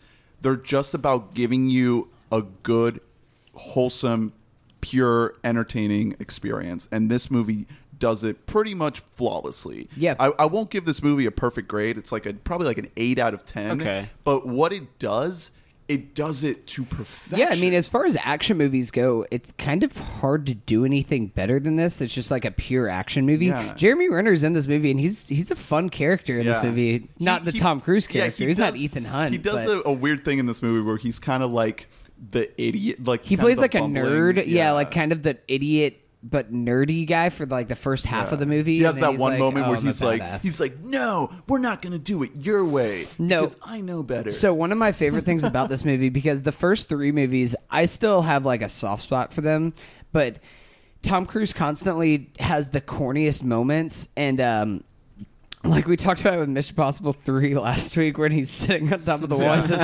Humpty Dumpty sat on a wall What, what's the line for this movie? is he's sitting there and he's like trying to save the world. They're trying to stop this nuke from hitting land or whatever. And there's this briefcase. in That's front of him, impossible, though. And he Dude, goes, and he goes, but this movie, you buy it. It's you, you insane. do kind of buy it. Yeah, It's this like crazy. missile that's coming in that has It's like a failsafe impossible. thing. Yeah. And he goes, "Mission accomplished," and he hits the button and nothing happens. And he goes, "Mission accomplished," and nothing happens. Still, he like keeps hitting it, and then finally it like actually But- goes through. But then they call him out at the very end of the Yeah. movie, and they're like, "Did you, you really- say mission accomplished as you were hitting the Out button?" loud? Yeah, like out loud. Oh, that's, that's the Marvel comedy moment. Yeah. Uh, I have a I have a prediction. All right, so you know how these new three Mission Impossible movies, they're kind of selling it on like what crazy stunt is Tom Mm-hmm. Cruise gonna do next? Yeah, yeah. What if the final one? There's a seventh one that comes out. It's called Mission Impossible. Ernest, you pitched you pitched the sub. the title. yeah. For the Um, final one, it's like this is the end. Well, they kind of they kind of sent me on a loop with Fallout because it was like Ghost Protocol, Rogue Nation. You know, like two words that shouldn't go together. Fallout but somehow do. Fallout. So Yeah. I don't know. The seventh one could be like. Um, Bioshock. no, End game. I don't know. I'm I'm blanking. like- Oblivion. Just put his previous movie title. Jack Reacher. Mission Impossible. Top Gun. Well, Mission Impossible: Day of the Soldado. yeah, there we go. That's it. That's it. But- That's yeah. I'm Day of keeping the that up. Soldado. Every sequel is Day of the Soldado now. This this seventh one though, Ethan Hunt dies, but it's actually Tom Cruise's on-screen death, and it and it blows everyone's mind. oh my god. It shows him oh die my in god. like a stunt or something, How did they hide it until the movie comes out? because Tom Cruise is a madman. Yeah, See, he's I- just he's just up in some like Scientology retreat or I, something. I think that Tom Cruise is uh, ma- it's slowly making his transition into a full robot. Like he's not actually a human. Dude, he's not. it's so- what happens when you become a Scientologist. It really, it really blows my mind how he can be so competent at his job and then also be a Scientologist. Yeah. like what is going on in that weird fucking head of that guy? Yeah, it, it's, Only Katie Holmes knows. It's crazy. Oh well, she got out. Yeah, but- then she sprinted out of that yeah, house. but he he's just so committed to entertaining people and making his audiences happy to the point that like he can't do just normal human things. No. He, dude, he was probably miserable while making the mummy. He was probably just like, "This movie's gonna fucking suck. And they're not letting me do what I want to do." And he's just like, "I was right." Like he was probably he was probably Yeah. pissed about that movie. some some final thoughts on, on Ghost Protocol. This um, I I can't wait to watch Rogue Nation next week, but this probably has the best running of Tom Cruise. Um, there was one shot in uh, MI3 that's really great. That's this crazy tracking shot where the Hmm. camera's just flying next to Tom as he's running. But in this one, classic JJ floating camera. yeah, in this one, he is sprinting from a dust storm. Yeah. and you see the dust storm approaching. Oh, I've seen that. behind I've him. seen that in a ad for it. yeah. That's that's that is also part of the awesome. whole Dubai sequence. And that- then there's another bit at the end leading into like the final sort of set piece where Mm. Uh-huh. he's sprinting. There's so much sprinting in this, but yeah, I you know, I can't say that these movies are perfect Yeah. or like you know, great art or cinema or anything like that, but they're amazing for They're what they pure are. entertainment, though, Yeah. like it, in every sense of the word. And uh, this actually kind of ties in because there isn't really a love story in this movie. Thank God, Mm-hmm. thank God for that. That we didn't need that again. But we get like this little moment at the end where we like see it, and it's kind of it's one of those things where they do them in these movies where there's like. Like a- in MI3, for example, the movie opens up with his wife getting killed, but then you realize that's not actually his wife. And there's something similar that like happens in this movie where you're like, I saw his wife die. Yeah. I was there, and you're like, Did you see her dead? But then Did you see that the body. that final moment though, where he's like looking, uh, looking at the far from afar to his wife. It's like that adds to the point that I was just making about him not being a real person. It's like, dude, you're basically stalking your own wife. but I mean, and it's you're kind just of a like- moment of peace. I, I like that moment. Oh, I- is it Hunter? Yeah. Because she looks back, but they know that, I mean, your life is in danger whenever you're fucking just married or together with somebody who is a member of MI5. Yeah. If if I ever jump into Mission Impossible, I'll probably just start with G- Ghost Protocol. Yeah, no, that's You could that's do great. that, I mean, yeah. there there is that wife sort of thread that leads in from the last movie. Um, You can skip over two, though. If anything, if you wanted to see JJ's first movie, check out MI3. I do It's really a good movie. I do Philip really Seymour like- Hoffman is in MI3, Yeah. and he is incredible. He's, He's, the so best. good. He's the best villain in any of these movies. But we talked about this last week. How it's only because of his performance, because the character, the way it's written, is so one note, so bland. It could have it could have been a generic character. Yeah. Philip Seymour Hoffman was like this awesome actor. and he makes it literally the best villain that any of these movies have. Uh, and then Ghost Protocol is just back to you know whatever. The villain Mm. is inconsequential. The plot is ultimately whatever. As long as these movies, like as long as it's not fucking stupid shit, it- it, Yeah. works. It just has to be simple True. thing, and it's all about the crazy action, the good humor interaction banter between the characters, and just an, an a fully entertaining experience that doesn't insult your intelligence. and not Jeremy Renner. you hate Jeremy. No, I Renner. just you hate him. I don't buy him as like a guy that I'm like, yeah, I just root for him. I don't just root He- for. he- he He's looks good in like a, a movie, bulldog. but I don't just see him and just be like, that's that's me. That's I the think I know what your protagonist. problem is with Jeremy Renner. It all comes down to the fact that he's been in Mission Impossible movies, he's been in Marvel movies, he's been in all these great action movies, he's been born, and then he fucking broke his arm during the set of Yeah. Tag Oh, during the I third just- day of shooting. I just read something that was so true about that movie. It, how self-loathing does John Hamm have to be that he like didn't m- muscle his way into the Jeremy Renner role? He's not even the cool guy in Tag. John Hamm, Don Draper took a generic comedy role over like the suave guy Well, in well- Tag the movie. Well, Jeremy Renner is Hawkeye. yeah, Like, but you know that's like that's the the logic. John Hamm should not be in that movie if he's not going to be the cool and guy. after after the break, we're gonna get into my tag. my grievances and why fucking Ant Man has his own movie and not Hawkeye Oh, I, because can't I, am wait. can't, pissed. can't wait for that. I don't, Alright. I don't, I don't, I don't know. I don't care. I don't think you're you're alone on that island. Ernest is going to cut that part off. All right, well, let's take a break and we'll be right back. Cause you know I'm all about that bass. All that bass.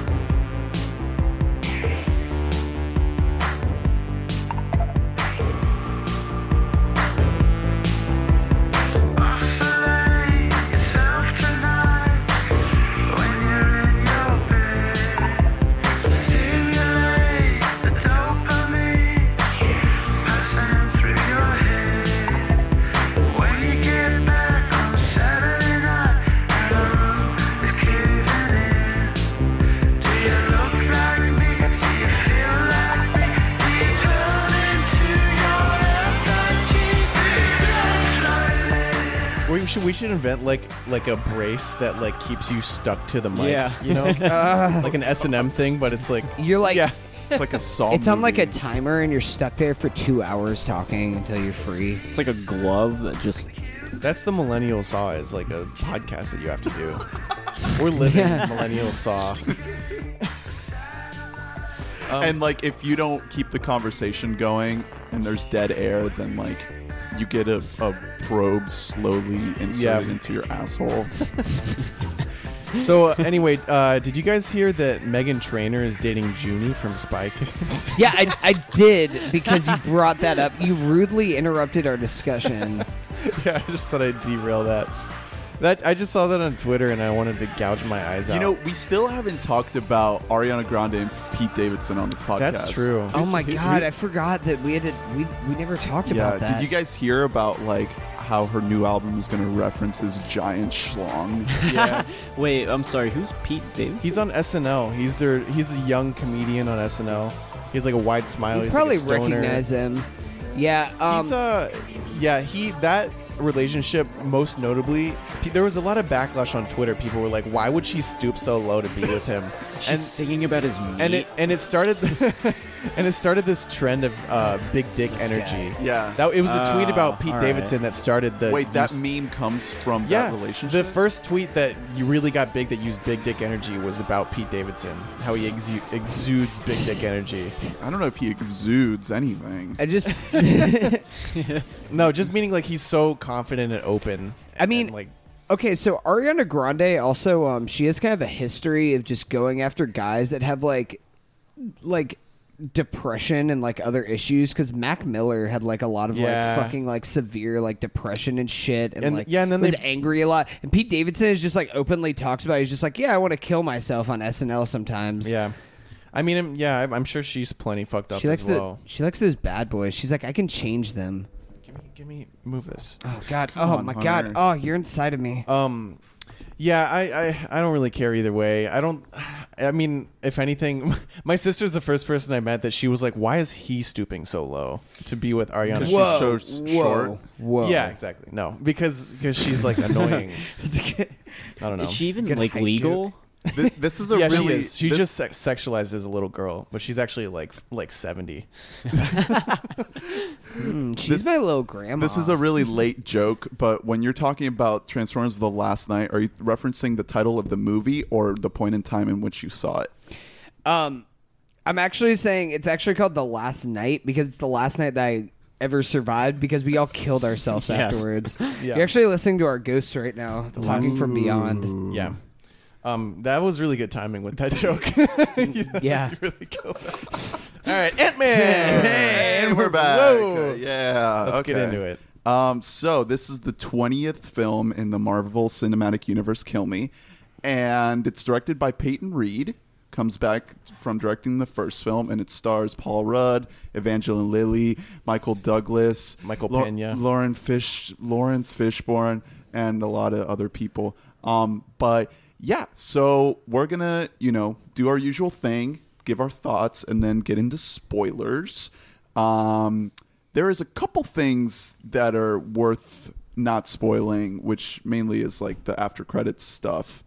Um, but other otherwise, like this is this movie's pretty inconsequential in terms of like big MCU. Oh, it's extremely plot. inconsequential. It's, Yeah. it's filler, basically. It's yeah. filler. But uh, I I enjoyed it. I, I had a Okay. I, I had a good time in the theater. I uh, I thought it was fully you know serviceable entertainment. It's mid tier Marvel. Damn. It's not insulting. It's Yeah. not Yep. bad. I, I thought I was gonna come in with that take. I thought you guys might not like it, but honestly, like I was expecting to just be like, "Man, fuck this corporate shit," and then I was like, honestly, I was laughing. Like I was like, "This is funny." It, I it was predictable, and I I Mm-hmm. knew what the post credit scene was gonna be. I knew that nothing super consequential would happen, and yet I was just you know it kept me laughing. That's all I really asked from it. Yeah, I mean, I, I have plenty of gripes. There's there's a lot of jokes that don't work. There's things that I wish would have happened. Like for instance, I uh, I was really hoping that Michelle Pfeiffer was going to be in this movie more,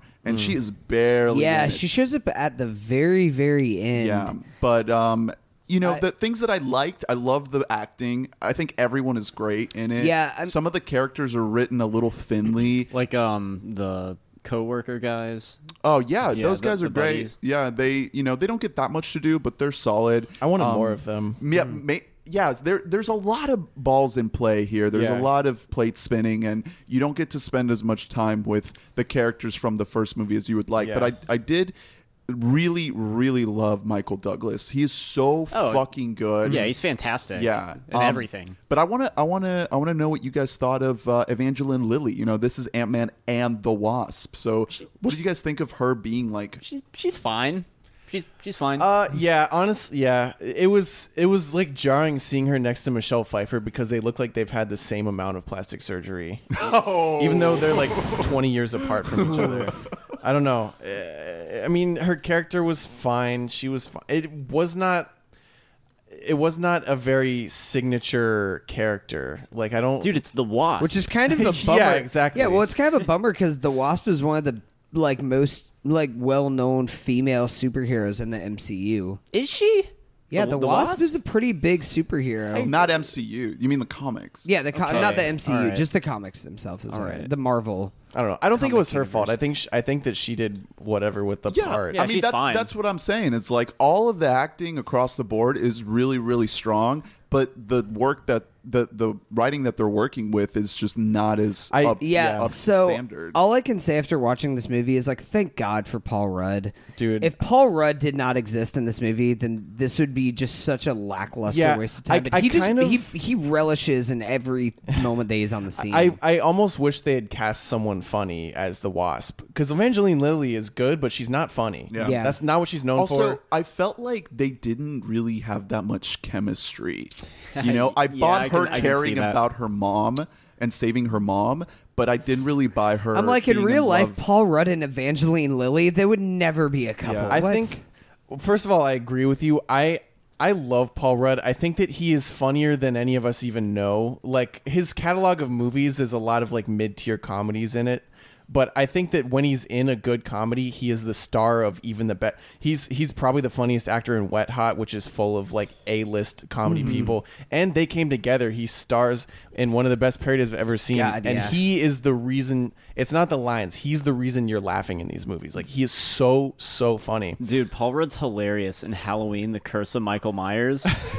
really yeah, it's- no, he's not. He, play, he plays he plays creepy adult Tommy Doyle. He's not funny at all in that's it. fun yeah Um, I, I was wondering if how big his dramatic turn was that he tried to make He actually just came out with a dramatic film this year. I have no idea what it's dude called. i don't but- even i was thinking watching this like even in ant-man in the context of a s- movie that's not very serious the mildly serious moments i wasn't really buying because he, i just see him and I, i'm like ah the oh- funny guy Oh my god, no, he was in uh, the Cider House Rules. And that was a dramatic role. He didn't have legs. He was in, he was in the Cider House Rules. yeah, he plays Sh- With I- Toby? I think he's uh, Charlene's Theron's husband, who's o- Oh. off at war. Damn. Fact check that because I want to say that he is. If not, then I'm wrong. Anyways, uh, I thought Ant Man and the Wasp. It was exactly what I thought it was going to be. Yeah. Mm. just Yeah. exactly. Just I was just kind of going through the motions of the movie and kind of just patiently waiting for it to end. i made i made a winners and losers list it's mostly winners So I there's one thing about this movie that like just kind of drove me a little bit insane is that there's like eight bad guys in this movie. Yeah. There's so many people who are like, ah, that person's evil, but they're evil because of this guy, and these cronies are over here, and so you're like, and it's a big step backwards for Marvel as far as I like up. As far as I believe, like that, they've really been making serious strides with their villains lately. Like even Thor Ragnarok, I mean, it wasn't the best villain. It was definitely like one of their weaker ones in recent memories, but she still had motivations. Hella did. Mm-hmm. Where here it's like, And what are it- the motivations of any of these characters? Well, it was also Kate Blanchett. I thought this uh, woman who played Ghost or whatever. I thought she oh, was. she I thought is she was pretty horrendous. bad. Yeah. yeah. I She is- did She's you in guys- Ready Player One. And well, she's also in Black Mirror White Christmas. That was what I recognized her from. Wait, what? He's the- She is the girl that poisons that incel guy in the beginning of the oh, yeah. episode. Um Really? Yeah, I recognized her eyes from that because they're very like they're light colored. You know, they're super. Uh, Your your eyes? no, her eye. Tell the Are you story. staring into my eyes? Are you singing Coheed right Uh, now? I, honestly, I'm not gonna lie. I this movie it kind of bored me a little bit. Just like the talking scenes. Like I wasn't interested in like oh, quantum. Yeah, that- quantum. Quantum. That led for a good joke though. It where did. Paul Rudd just said, "Do you guys just put quantum in front of everything?" yeah, And it was that like, was yeah. that was pretty good. But yeah, my my loser on my losers list was subtlety. with the movie. Like it's it, it, dialogue is really clunky. There's these long exposition dumps with that stuff. Particularly, they have the you know heroes tied up and the villain explains why she's a villain scene, and it's like it's Yeah. like eight minutes long of her being like her whole life story. She's Yeah. telling these people. It's so so clunky. Um, but that yeah, that was the scene where I was like, I'm I'm on the fence. I did I did find I do agree with the movie dragging, and I think for me it dragged more towards the first half. I think the the second half of the movie really picks up the pace.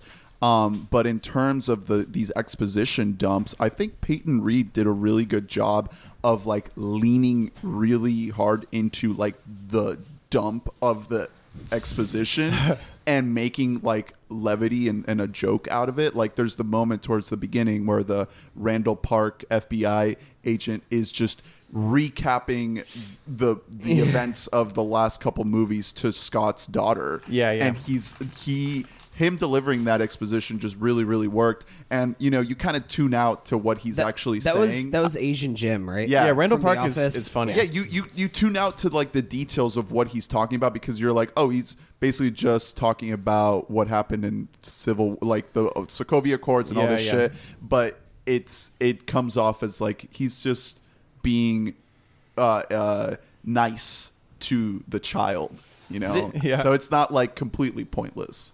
I thought they could have given Michael Pena some better lines. I- I think Michael Pena is hilarious. I his his lines I agree weren't great. It's kind of 50-50 He's- on this one. He reminds me a lot of Hannibal Burris, where he has delivery like a god. Like he Mm-hmm. has godly delivery. The way he says words is just funny. You know what I mean? It's the same with Hannibal. yeah. Um, and he gets his big scene there's- again, yeah. which is awesome. Yeah, Yeah, I there's like that, that whole scene. uh, the truth serum sequence Yeah. Mm-hmm. where it gets that Edgar Wright flash that's in the first. that- yeah, I thought that was funny. That I mean, that was my one of my favorite Yeah. parts was the skeleton of an Edgar Wright movie that was in the first Ant Man. Yeah, just that- with that really quick cut directing style, And- super stylish. and I, I wanted more of the X Force guys because the Russian guy and Ti and Michael Pena make a really good trio, and we we got some screen time with them. But I mean, like you guys said, there are a lot of uh, X-Force? You mean X? yeah, XCOM. XCon, whatever. I don't give a Uh, X Force, Deadpool. yeah. Oh no.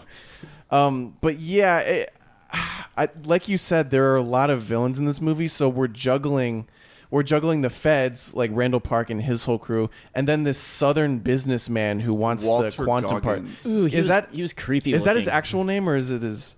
Because yeah, he, Walton yeah. Goggins. I was another thing. Walton or yeah. a- another. He's in uh, like The Walking Dead or something, isn't he? he's- I reckon he- that He's in was Westworld something. too. But another thing about Oh, this yeah. movie is the winner is the uh, that guy's because it has him. He's a classic that you see him and you're like, oh, that guy. I will never learn his name. I refuse to learn his name. Walton just Goggins. because. Walton guy. Shut I mean, n- he's he's a great character actor. yeah, he was I in know. the Hateful Eight. Yeah, you just always see him and you're like, oh, okay.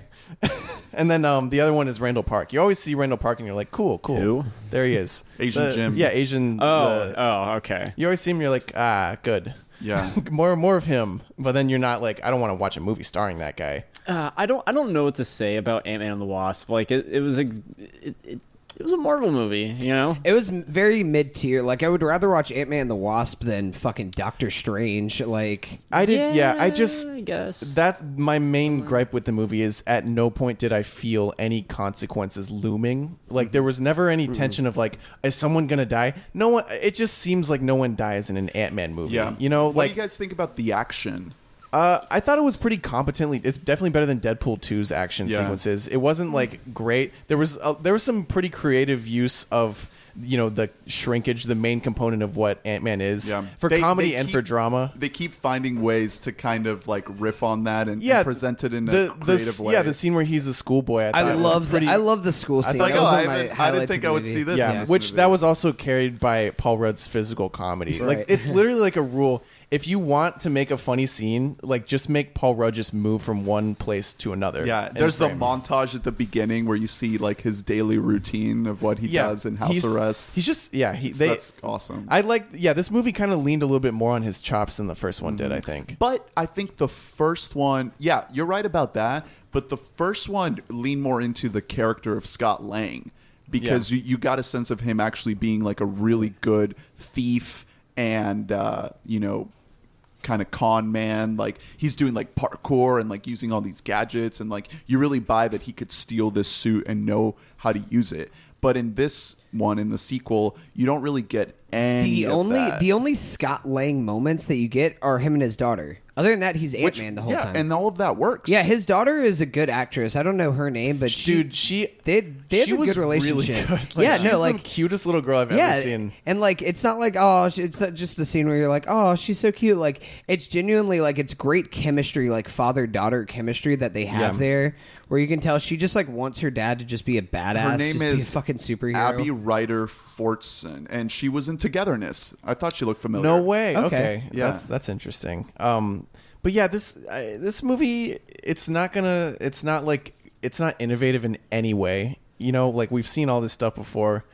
Uh, but I I don't know. I was just I was going in like, man, fuck this Marvel shit. Like I want to Yeah. I'm trying to be edgy and I was just I it just kind of like floated along. I really do think that it- they could have gotten rid of one of the villain plot lines. Three different groups of villains is really weird to me. Yeah. It would- when you have a repertoire of funny heroes that you could have leaned on more. It, Yeah. would, it would have been cool if the movie was just about them trying to get the wife back and like weird things happening in like the quantum realm. Like, Spend Yeah, more just time have in the ghosts. quantum Yeah. realm. Yeah, exactly. If anything, just have just Ghost be the only. Yeah, if we cut out the characters. southern villain guy and, And the FBI. yeah, FBI is involved still because they have to be, but just like less of have them, get like two scenes, in and the then entire and yeah, and movie. then you don't really need the southern guy at all, and then you just have more of the quantum realm and more of uh, XCon. I Yeah. think that would have been a better movie. I, I loved um I, I loved Walton Goggins' performance. Yeah. Like he's a really good actor, but you could take that character out. yeah, it was just like, why is he here? and the movie would probably be better. Well, because they needed a. Uh,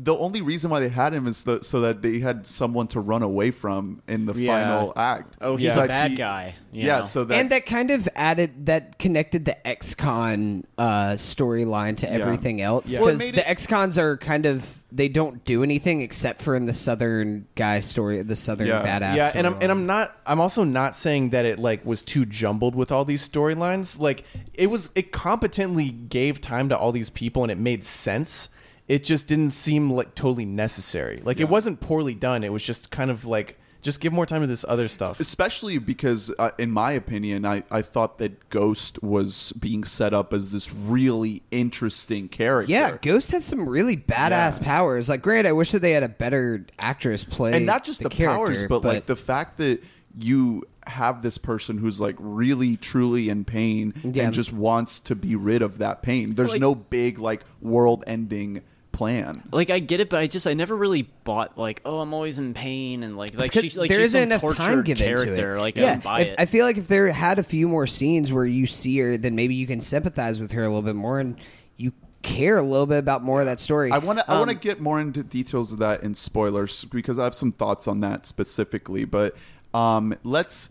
Do you guys have any other thoughts before we get to spoilers? um, I have one question. What did you think of Ghost uh, her suit? I thought it looked kind of tacky and cheap. Yeah. and Yeah, you kinda said that it looked like crappy. yeah. it was made to make to, to sell toys. Yeah, It, it, it- it looked. It didn't look like a great costume. I Uh, thought they could have done a better job. It honestly, didn't. It didn't look great. I had an, an issue with like her specific one of her like powers. One of the ways she hurt people. Well, we'll get into spoilers and then I'll talk about it because I was re- I really had a gripe with that. yeah.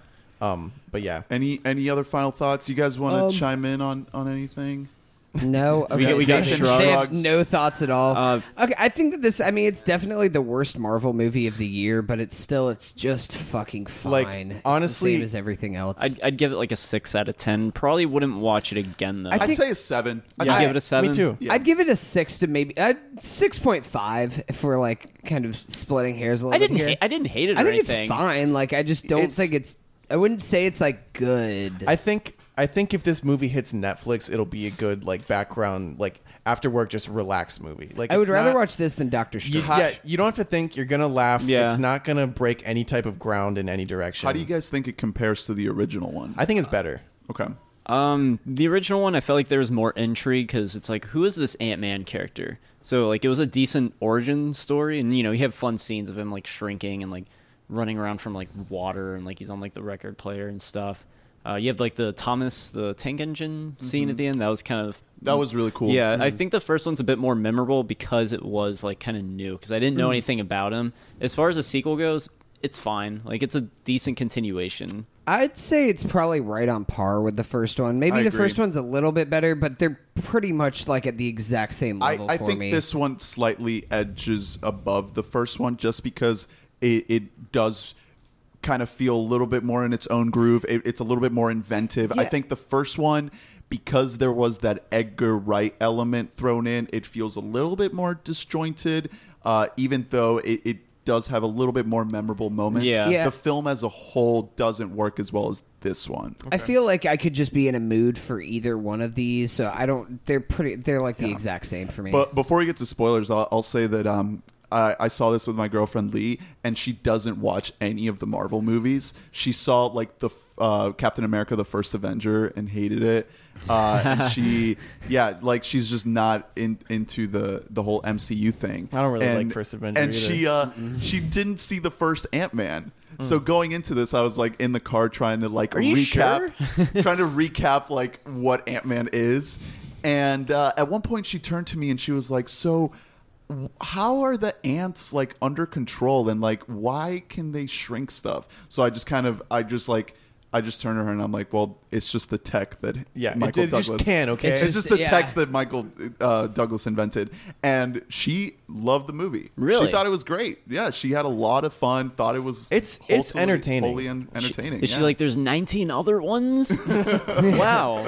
This is going to be a great Mar- marathon. Um, Marvel, you Um, so say? if, if you don't if you're one of those people out there that feels like oh I can't watch this because I don't watch the MCU movies go see this movie you'll probably like it you Yeah. know? It's- um, we should also say this movie is not performing very great at the box office. I don't It's think only they- at about I- I don't- seventy-five million I, dollars. I don't think they were expecting it to I don't do think that, that they were huge. No, I don't think that they were either. They were probably expecting this to be their lowest uh, grossing. it had a 126 million dollar weekend I just saw on Box Office Mojo it's at seventy. oh wait no nope sorry I was looking at the wrong movie yeah Yeah, you're I was right. like, I was like, uh, you're right What were you looking at? uh, Ocean's Eight. That's its poll right now. Oh, that's okay. his total. Okay. um, but yeah, uh, let's.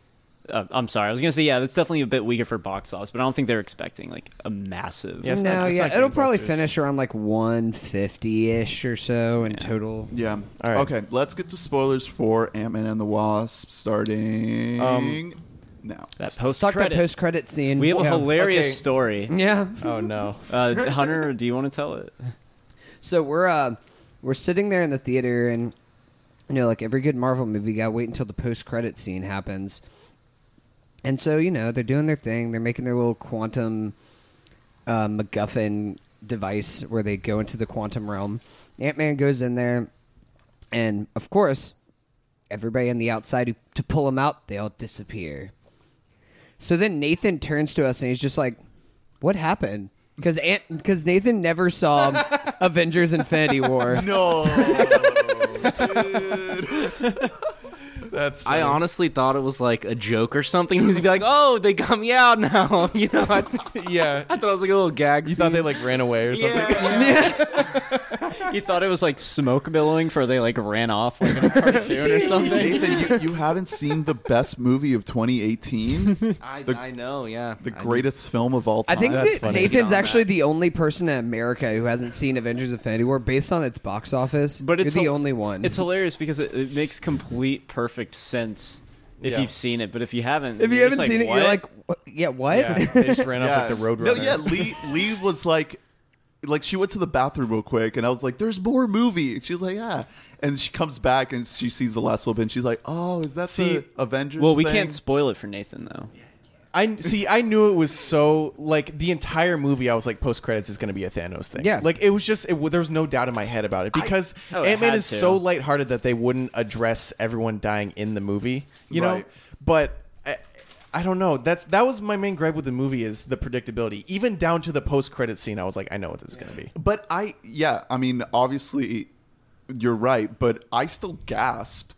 I was like, Oh shit. Did you? like- I, I didn't because Yeah. I knew that was coming. Like, No, I as was- I was soon like, as he Thanos, goes in there, Thanos, I it's thought like- it was great. And also, um, how Michael Douglas feels the need to be like, don't get stuck in a time vortex while you're in there. Yeah, It's like, yeah. okay, so Oh, now we yeah. know that he's going to, there's going to be some right. time. Ant Man's gonna save everybody in So- the quantum realm. I'm, I'm going to go through my winners list for this movie. Um, feel free to chime in if you agree or not. But the first one is age regression technology. Yep. Young Michael Douglas and Yo. young Fishburne looked great. Perfect. They, They did, looked that yeah. like it really, really worked. I was When, like, when was there young Fishburne? uh, when There he's was yeah one little scene. yeah, it was him as a young scientist. flashback. during a flashback. Oh, Was it like scene. quick? I don't remember this. Uh, it was Probably when he like was 30 meeting. seconds. It was when he was meeting the villain as a oh, little girl. oh, y- all right. I remember that. When and she's he a little he girl. looks so so good. Uh, so that yeah, that's the winner. Altoids, big win for Altoids. Oh, yeah. I like yeah. I liked that That setup. was a good moment when they when he has the fake out heart attack. Mm. And yeah, that, That was. was cool. I mean, they made Altoids a plot device. The first scene was very obvious product placement, where he's like trying to get an Altoid, and it's like, "Hey, no, not my Altoids," or whatever. And it's like, "What?" and it's like, is this Altoids? is this a joke? like, yeah, I was like, I- Altoids. Yeah,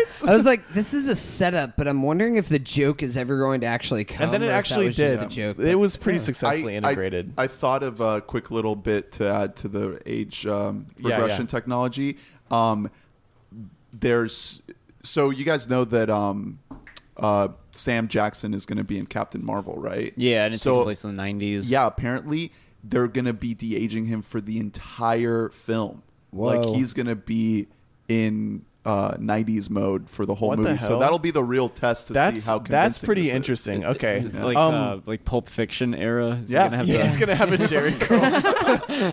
um, s- my my next winner is Michael Douglas because throat cancer is like a real ass. You know, Yeah. people don't You- act again after having throat You cancer. can you can tell in and a he's couple back. scenes. Kind of uh, cringy scene for me was when she the villain. What's her name? She phases through his throat. yeah. Okay. I didn't even think That looked yeah, painful. right. It goes through his fucking throat, and you're like, "Is this a metaphor?" For like it was like, "Geez." Um, Oh, I didn't even think of that. Yeah, right. Hannah It's John crazy. came in as Um, just fucking throat cancer. That also gets into my issue with the movie and her, that power specifically. She is in so much pain. We don't really feel that pain as an audience.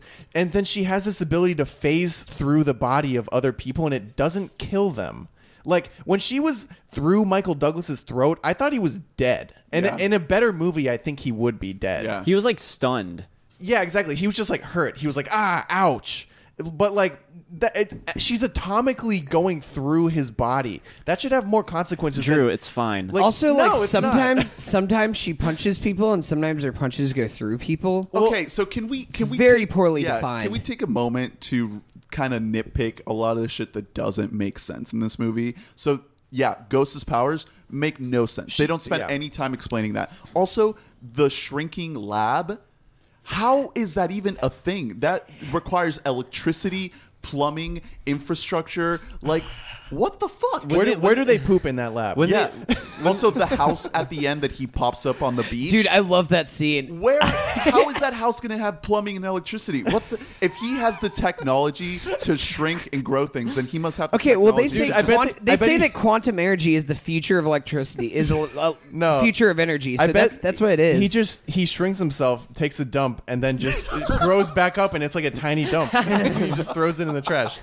no, he does it at the same time. That way, he shrinks while shitting. Also, it's like a this is- massive turd Oh, this coming is out uh, of him. uh, something that I was going to mention that I thought of pre spoilers that I'm now remembering is Michelle Pfeiffer is in pretty much only one, or two scenes in this Yeah, movie. yeah. She probably shot all her stuff in like uh, one A or two week. weeks. Great one or- actress, one or by two the weeks. way. Yeah, she's amazing. I was really hoping for more of her, but she comes back from the quantum realm and she just has powers That sucked. healing powers. Yeah, what- That, makes- was What? that, was can- unintentional That can, comedy. be explained though. She brings up that her time spent in the quantum realm like Has changed her. Yeah, she's like evolved, and that's why she didn't starve to yeah, death. it makes But, sense. like- it's just vague, and then she just like puts her hands on the her face and, on Ghost, and she starts glowing, and I laughed. Well, like, I Ghost, was like, this is well, funny. well, Ghost was like exposed to like quantum. yeah, like I, I know it makes bullshit. sense. It was just kind of like a big movie thing. Where it, it was quote like, unquote makes sense. I have powers Yeah. now. Here they are. You're welcome. I just, Everything like- is better now. That better be a thing in future movies. Otherwise, like that's fucking stupid. Like she's just like I have powers, and then she's just like gone. And Yeah, she's, not like, in all right, any now future now to go Ant-Man live on the movies." beach Yeah. in Fiji forever. I was waiting for a scene where uh, whatever Michelle Pfeiffer's character name is is when she's just like, Janet. oh, oh, oh, Hank, you've aged horribly. He's like, you're you look like a delicate flower still, and she's like, oh, Your no. voice Oh. sounds different. Did you have throat cancer? Yo, another uh, another great uh, great scene in this movie was when um, Michelle Pfeiffer is Paul Rudd. that was fun. Yeah, though. that and was like while awesome. they're in Yeah. the lab, that was great. And then Paul Rudd's just like, hello, honey, I missed And you. that, that could have been so Yeah, exactly. but Paul cringy. Rudd sells it. It's yet another scene that could have been not funny. Yeah. Like any physical comedy scene, he sells like a motherfucker. He's so good. I have a major nitpick. What's that? Just where the hell did Scott Lang get all that cardboard to build this elaborate? That was- Oh my hand God, slide? yeah. No, uh, no parent ever has made something that elaborate for their daughter. Um, That was some serious I was- uh, Nintendo Labo. yeah. Yeah. that was shout out Nintendo Labo sponsor. and like a paper mache ant, and then he has Michael Pena like running the the arms of it. Oh, I have an, another little uh, nitpick. So uh, Peyton Reed, I think, did a pretty pretty great great job here, giving us something. Uh, you know that is a change of pace from Infinity War. I think he really showed that uh, it, it it wasn't a, a full throwaway to replace uh, Edgar Wright with him. I think this movie proves that he's you know He's a competent, competent, very yeah. very very competent guy, but he did a fucking terrible job of directing his actors to look at giant ants, to imagine that they're looking at giant ants. like, i imagine if there was a giant ant, you'd be fucking Yeah, you'd be freaked like, out. Yeah. They're "Horrified." just like, oh, hey, it's a giant ant. ah, the He's only like, time, he's like, imagine you're seeing a dog. the only time that I kind of ima- that I kind of uh, liked the direction of it was whenever um, the daughter comes in, she sees the giant, ant, and you see her like kind of smile, like a little smirk, because that was just like nice. She's just like. Dad? She's not like scared or Well, anything. she She's saw just like it- it was like yeah. it's- she saw my one in dad's the at work. in the last movie. It's not her first time looking at it. Oh, okay. I forgot. They- I've yeah. only I've only seen Ant Man once. yeah, they, they set that up in the beginning, uh, or at the uh, the, At the end, end. the end of the first movie.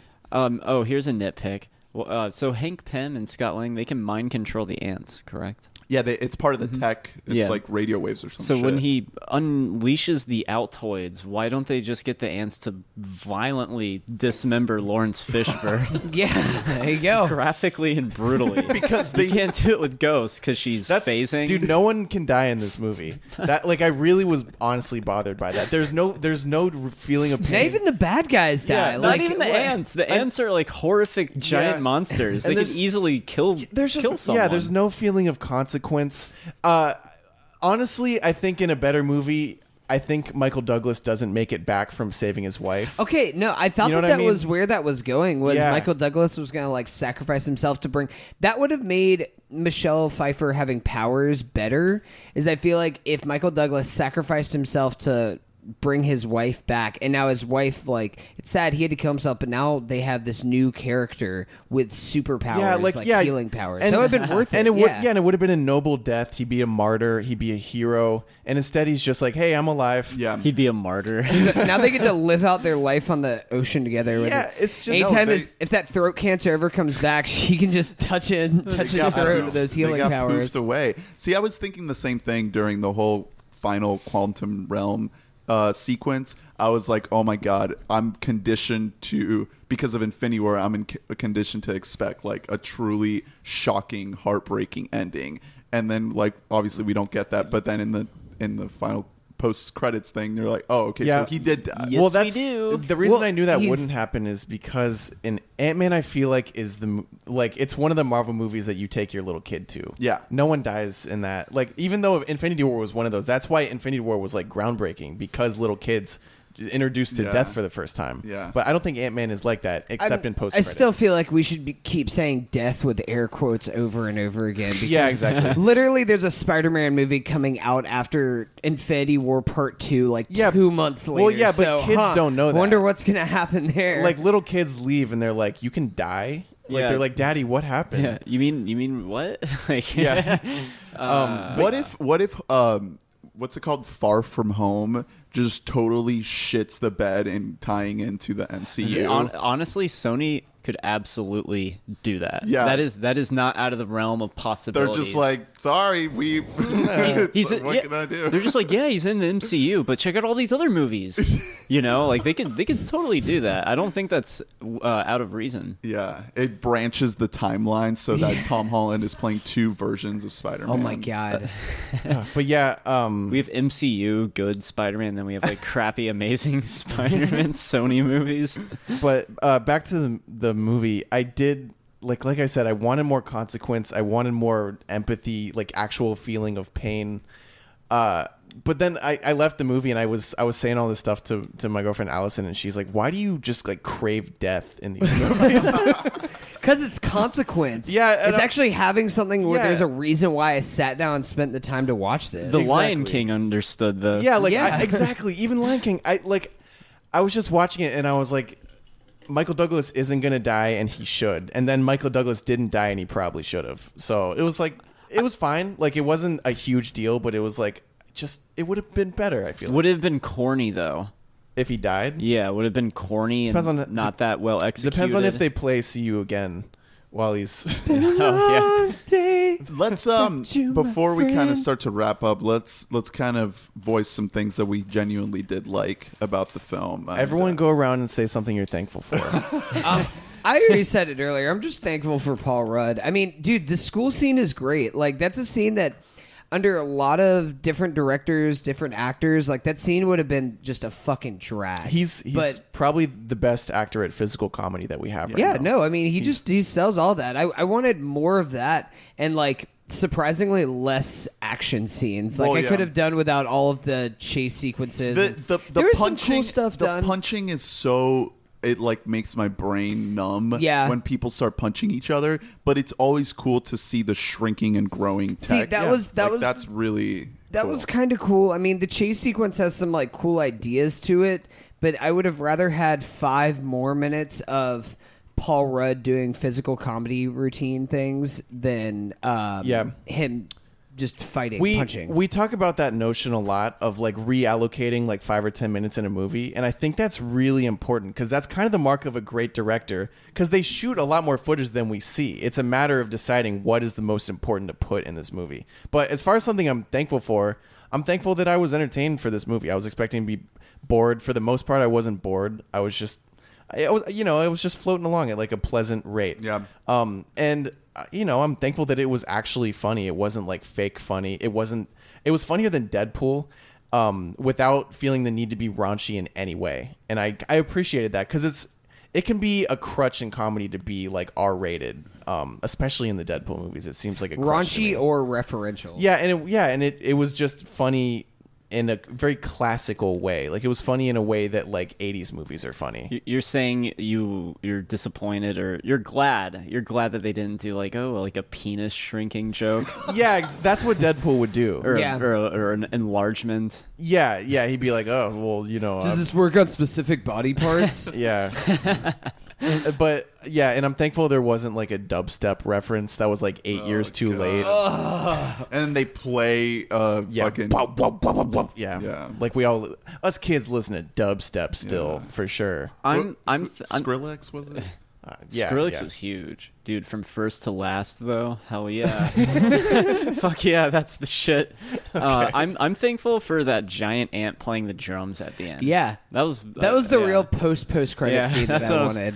Uh, I'm glad for the giant ants. I feel like uh, I wish they utilized them a bit more. Yeah, I, they're actually kind of cool. I like the the worker ants Yeah. as they're called. Like it's just it's kind of cool. kinda to see running them the go. lab. I like them just like one of them's just like taking a bath. Like they go through exactly Paul Rudd's routine, so nothing's like out of the ordinary. Um, and I'm also thankful for the ending where they're uh, doing like a drive-in theater and they're watching them, the movie with the giant Oh, yeah. ants. That, was- that was cute. But People really, are but really actually it's- scared of ants in that movie. Yeah, they're, like screaming. Yeah. and uh, yeah, they are scared of them. In This way, they're just like they're cute. they're like a dog. Yeah, that's Peyton Reed going like, "Look what I didn't do." Yeah, I, I wonder if for the CG they just put like tennis balls on a golden retriever, you know, and it's just like sitting there. They're like, "No, be scared though." They're like, "I can't." but no, the, ending- the ending was cute. Like they had- they're they're doing a little driving, but really they're small. And like, That it's was the yeah, that laptop. was fun. That's a creative little thing. And the little girl's like, "I'm glad you're my, s- my stepmom now." Yeah, yeah. I guess. I'm glad you came out of retirement, Evangeline Lilly. I wish. Oh she yeah, retired. yeah. She wanted to retire after She she was Lost. retired. Yeah, like she like didn't act for a few years. She was like, "Yeah, I'm good. I was Kate from Lost." And then they were like, "Here's six million dollars." And She was like, "Okay." Peter Jackson right. was for the Hobbit movies. really? Yeah. And she's like, "Well, now I have all these plastic surgeries to pay for, so might as well." Ah, Uh, that's me. We're coming down too hard on Evangeline. Yeah, no, Friend of she's the- great. friend of the pod. Hey, She's she's great. she's Best friend of the pod. She's a great actress in this movie. I mean, I'm gonna blame the source material that the writing just wasn't quite there. That's really my biggest issue with this movie is kind of the writing. Is it a, is it a risk not a- for Marvel to get new writers and then just end up like Dude, ruining did everything? You see how Yeah, many I mean, people it's were just- credited with that script? It was like mm-mm. six names.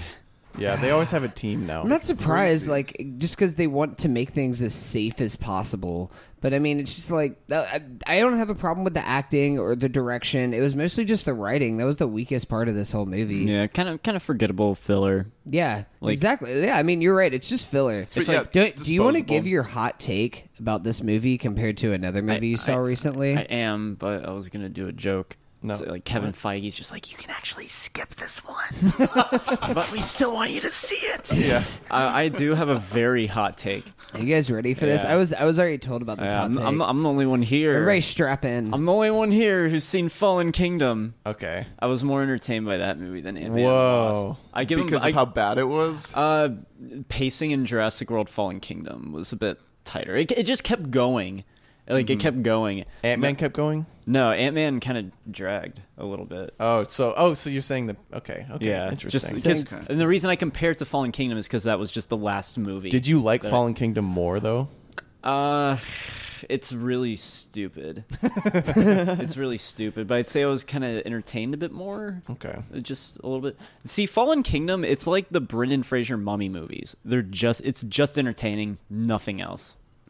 so you're saying it's like the Mission Impossible of the dinosaur movies? I haven't seen Mission Impossible, but I'm Oh. gonna say no. I'm gonna just say no. All right.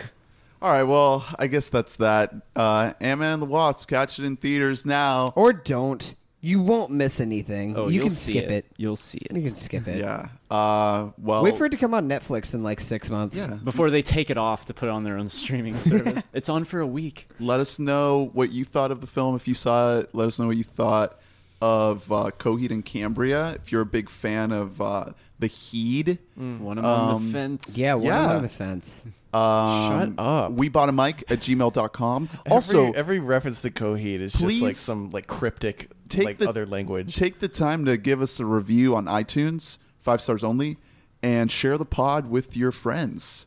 Uh, let them know about the greatest podcast you know what in we the need to world in do? your heart. We need to make we bought a mic like a multi-level marketing scheme where like it's not about selling the product, it's about showing it to people. You know, Uh, like okay, kind of like a pyramid scheme. yeah, we need to make it like like it works or like essential oils. No, or it'll be an something. upside down funnel system. I, Yeah, I have a I have a brilliant idea for you guys. You do it once a month, and it's you bring your own mic. If you bring your own mic, you're Yeah, on yeah. the podcast. That yeah, like if you episode. show twenty friends, you get to be a guest host for a podcast. All right. Well, what do you guys want to plug?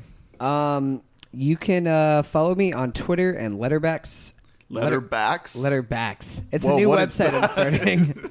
Is that for your like your back problems? yeah, it's where you just you write in letters on your back. we just talk about our backs together it's like going to a football Uh, game, you know. They- at they do Hunt Mobley. Check it out. I write reviews and other things. Yeah, I make I'm- funny tweets. I'm on Twitter at Drew Dietzen. I make I make hilarious tweets, man. Every day I'm cracking. Dude, if everyone you up. guys like Deadpool, follow Drew. What's your uh, Yeah. what's your filtration system in terms of what you decide to kind of leave in the drafts? Um, do you have to like really kind of go through them? It's honestly a- it's it's a mood thing. Like if I'm really self-loathing, I just don't post anything in my drafts. And if I'm like, you know, I'm a funny guy, I'll go in there and I'll pull something absolutely horrible out and I'll Are you, tweet s- it. Are you serious? what? You have like a repertoire of tweets on. Well, deck? bef- no. Before I had a Twitter, I would just write down jokes because I didn't Oh. realize that's what Twitter was for. so I just have them written, you know, sitting there somewhere. I'm, I'm gonna, yeah. Honestly, if I really wanted to, I could just stream all those out, and then I would just be out of material in like two weeks and out of no, ideas. you got it. You got to slowly yeah, dribble it out. one yeah. per year.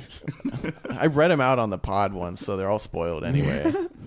but yeah, All right. What about you, Colin? Uh, I, Colin Goody. Uh, you can listen to me on the Snyder Colin podcast, which is another weekly podcast available on iTunes, Spotify, Google Play. basically our E- competition. Even Libsyn. Yeah, you guys are our rivals. We're on- It's- yeah, it's quite the show. They're on Libsyn. Are we on Libsyn? I probably No. I don't know. Are we on Stitcher Premium? Yeah, we yeah, we're in Stitcher. uh, you can add me on Facebook. if you if you want. Yeah, Okay. check If out you the want. show. Are you can- still doing YouTube? No, I actually uh, that's on hiatus, so don't actually. Maybe you can do a Actually, little but, review um, of uh, Fallen Kingdom. You can you can find a, a little short film that we made together on YouTube. Viewpoint motive. Yeah, you guys can find Viewpoint Motive. It's a four part mini series. Let's blow that up into a meme. Yeah. And then, like- Check out Viewpoint Motive. Like it's it's been called by some the greatest piece of film ever made. Yeah, I've heard that a lot actually. Ernest is like trying to play us off stage like need- we're at the Oscars. yeah, he's like, shut the fuck up. Oh, yeah, we we need to blow up Basically, viewpoint motive. if you're thinking, yeah, you guys like can talk about movies, but can you make one? Watch Viewpoint Motive. Viewpoint and you will know the answer is no. we You'd be like, okay, well, we we need to blow it up so like Adam from your movie sucks and Ralph the movie maker can exploit it. yeah, yeah. And they can be like, "Wow, these guys suck," and then make like a shit yeah, ton let's of go money off viral the as like review. a maybe we'll get on Mystery Science Theater 3000. well, what you guys need to do is remake it with an actual budget and yeah, yeah. like let's get film cameras. yeah, do like a 45 may, maybe like a 90 minute version. I don't think there's enough material for a 90 minute I version. think. uh, Oh, I oh, think you- there you, it could is. do it. Oh, You yeah. could do it. You'd have to. Cut it's better lots for of- Mystery Science if there's a You- lot of silence because then they can make all their shitty jokes. well, you'd have to develop a whole like backstory arc to um Sam Hartnett's character. Hunter would have to like get buff for the gym. Yeah. you know, Oh, to yeah. play Dean Earshot. You gotta bring Uh, back Dean. Rooney You Coaster's can- got to be you- jacked. You, can also check my letterbox out, letterboxd, letterbacks. Um, you can read my quote unquote horribly written reviews, like grammatically incorrect. yeah, you've been watching a lot reviews. of like obscure foreign films. I, I have, I have, and thank you for Yeah. for uh, checking out my letterbox service. wow, That that's means- one. It means a lot. You could be the next listener Uh, to have that opinion. It's either at Colin Goody or Media Hell. I'm not. I tried changing my username and I think it worked, but it might still think- be Media Hell. I mean, I think it's media. Is- Hell. it is? I'll link it. I don't I'll know. link it. in Media Hell the- is a great name. You can find Thank all you. those all those links down below, including my uh, social media, Caldernist on Twitter and Instagram, and Letterboxd as well. Haven't been watching too much. Um, I didn't talk about it on the pod, but I, I rewatched Burn After Reading this week. Okay. Hmm. and I might do a little review of that. Solid make, movie. make sure in the in the liner notes of this episode you put like meaty bumpers for the Coheed section, Oh, okay, okay. yeah. Trigger warning. They talk yeah. about Coheed. like asterisk, like fifty asterisks. Uh, well, cool. fuck, fuck you, Drew. Coheed, Coheed's, Coheed rules. Next week, Are you we're going on some Coheed? uh no. We're, next week we're gonna be stop, talking stop it, Hunter. Stop We're it. gonna be talking about uh, "Sorry to Bother You" and "Skyscraper," probably. um, yeah. Rogue Nation. Rogue We're Nation, hitting the yeah. finale of our Mission Impossible watch. Hell through. yes, I'm fucking stoked, dude. Um, but yeah, thank you for listening, and we love you. Th- thanks for having me on, guys. Yeah, you're welcome. Boom, boom. Peace. That's a good song. I can still feel the love. I can still feel the love. I can still feel the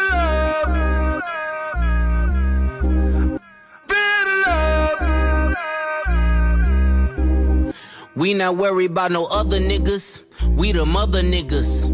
You bust down a rollie, I bust down a brick. Then I flood a nigga. I am not to be compared to you rappers. Easy does it, nigga. I am more easy, you trying your best to become me, nigga. She like them bottles with bubbles in it. Buy her Loewe and other linen. Why would I wait when there's other women? Why would I hate we in love with winning? Ooh! Buy her bundles, fly her out. Bring a friend, I try it out. Ain't no worries finding out. The details is ironed out.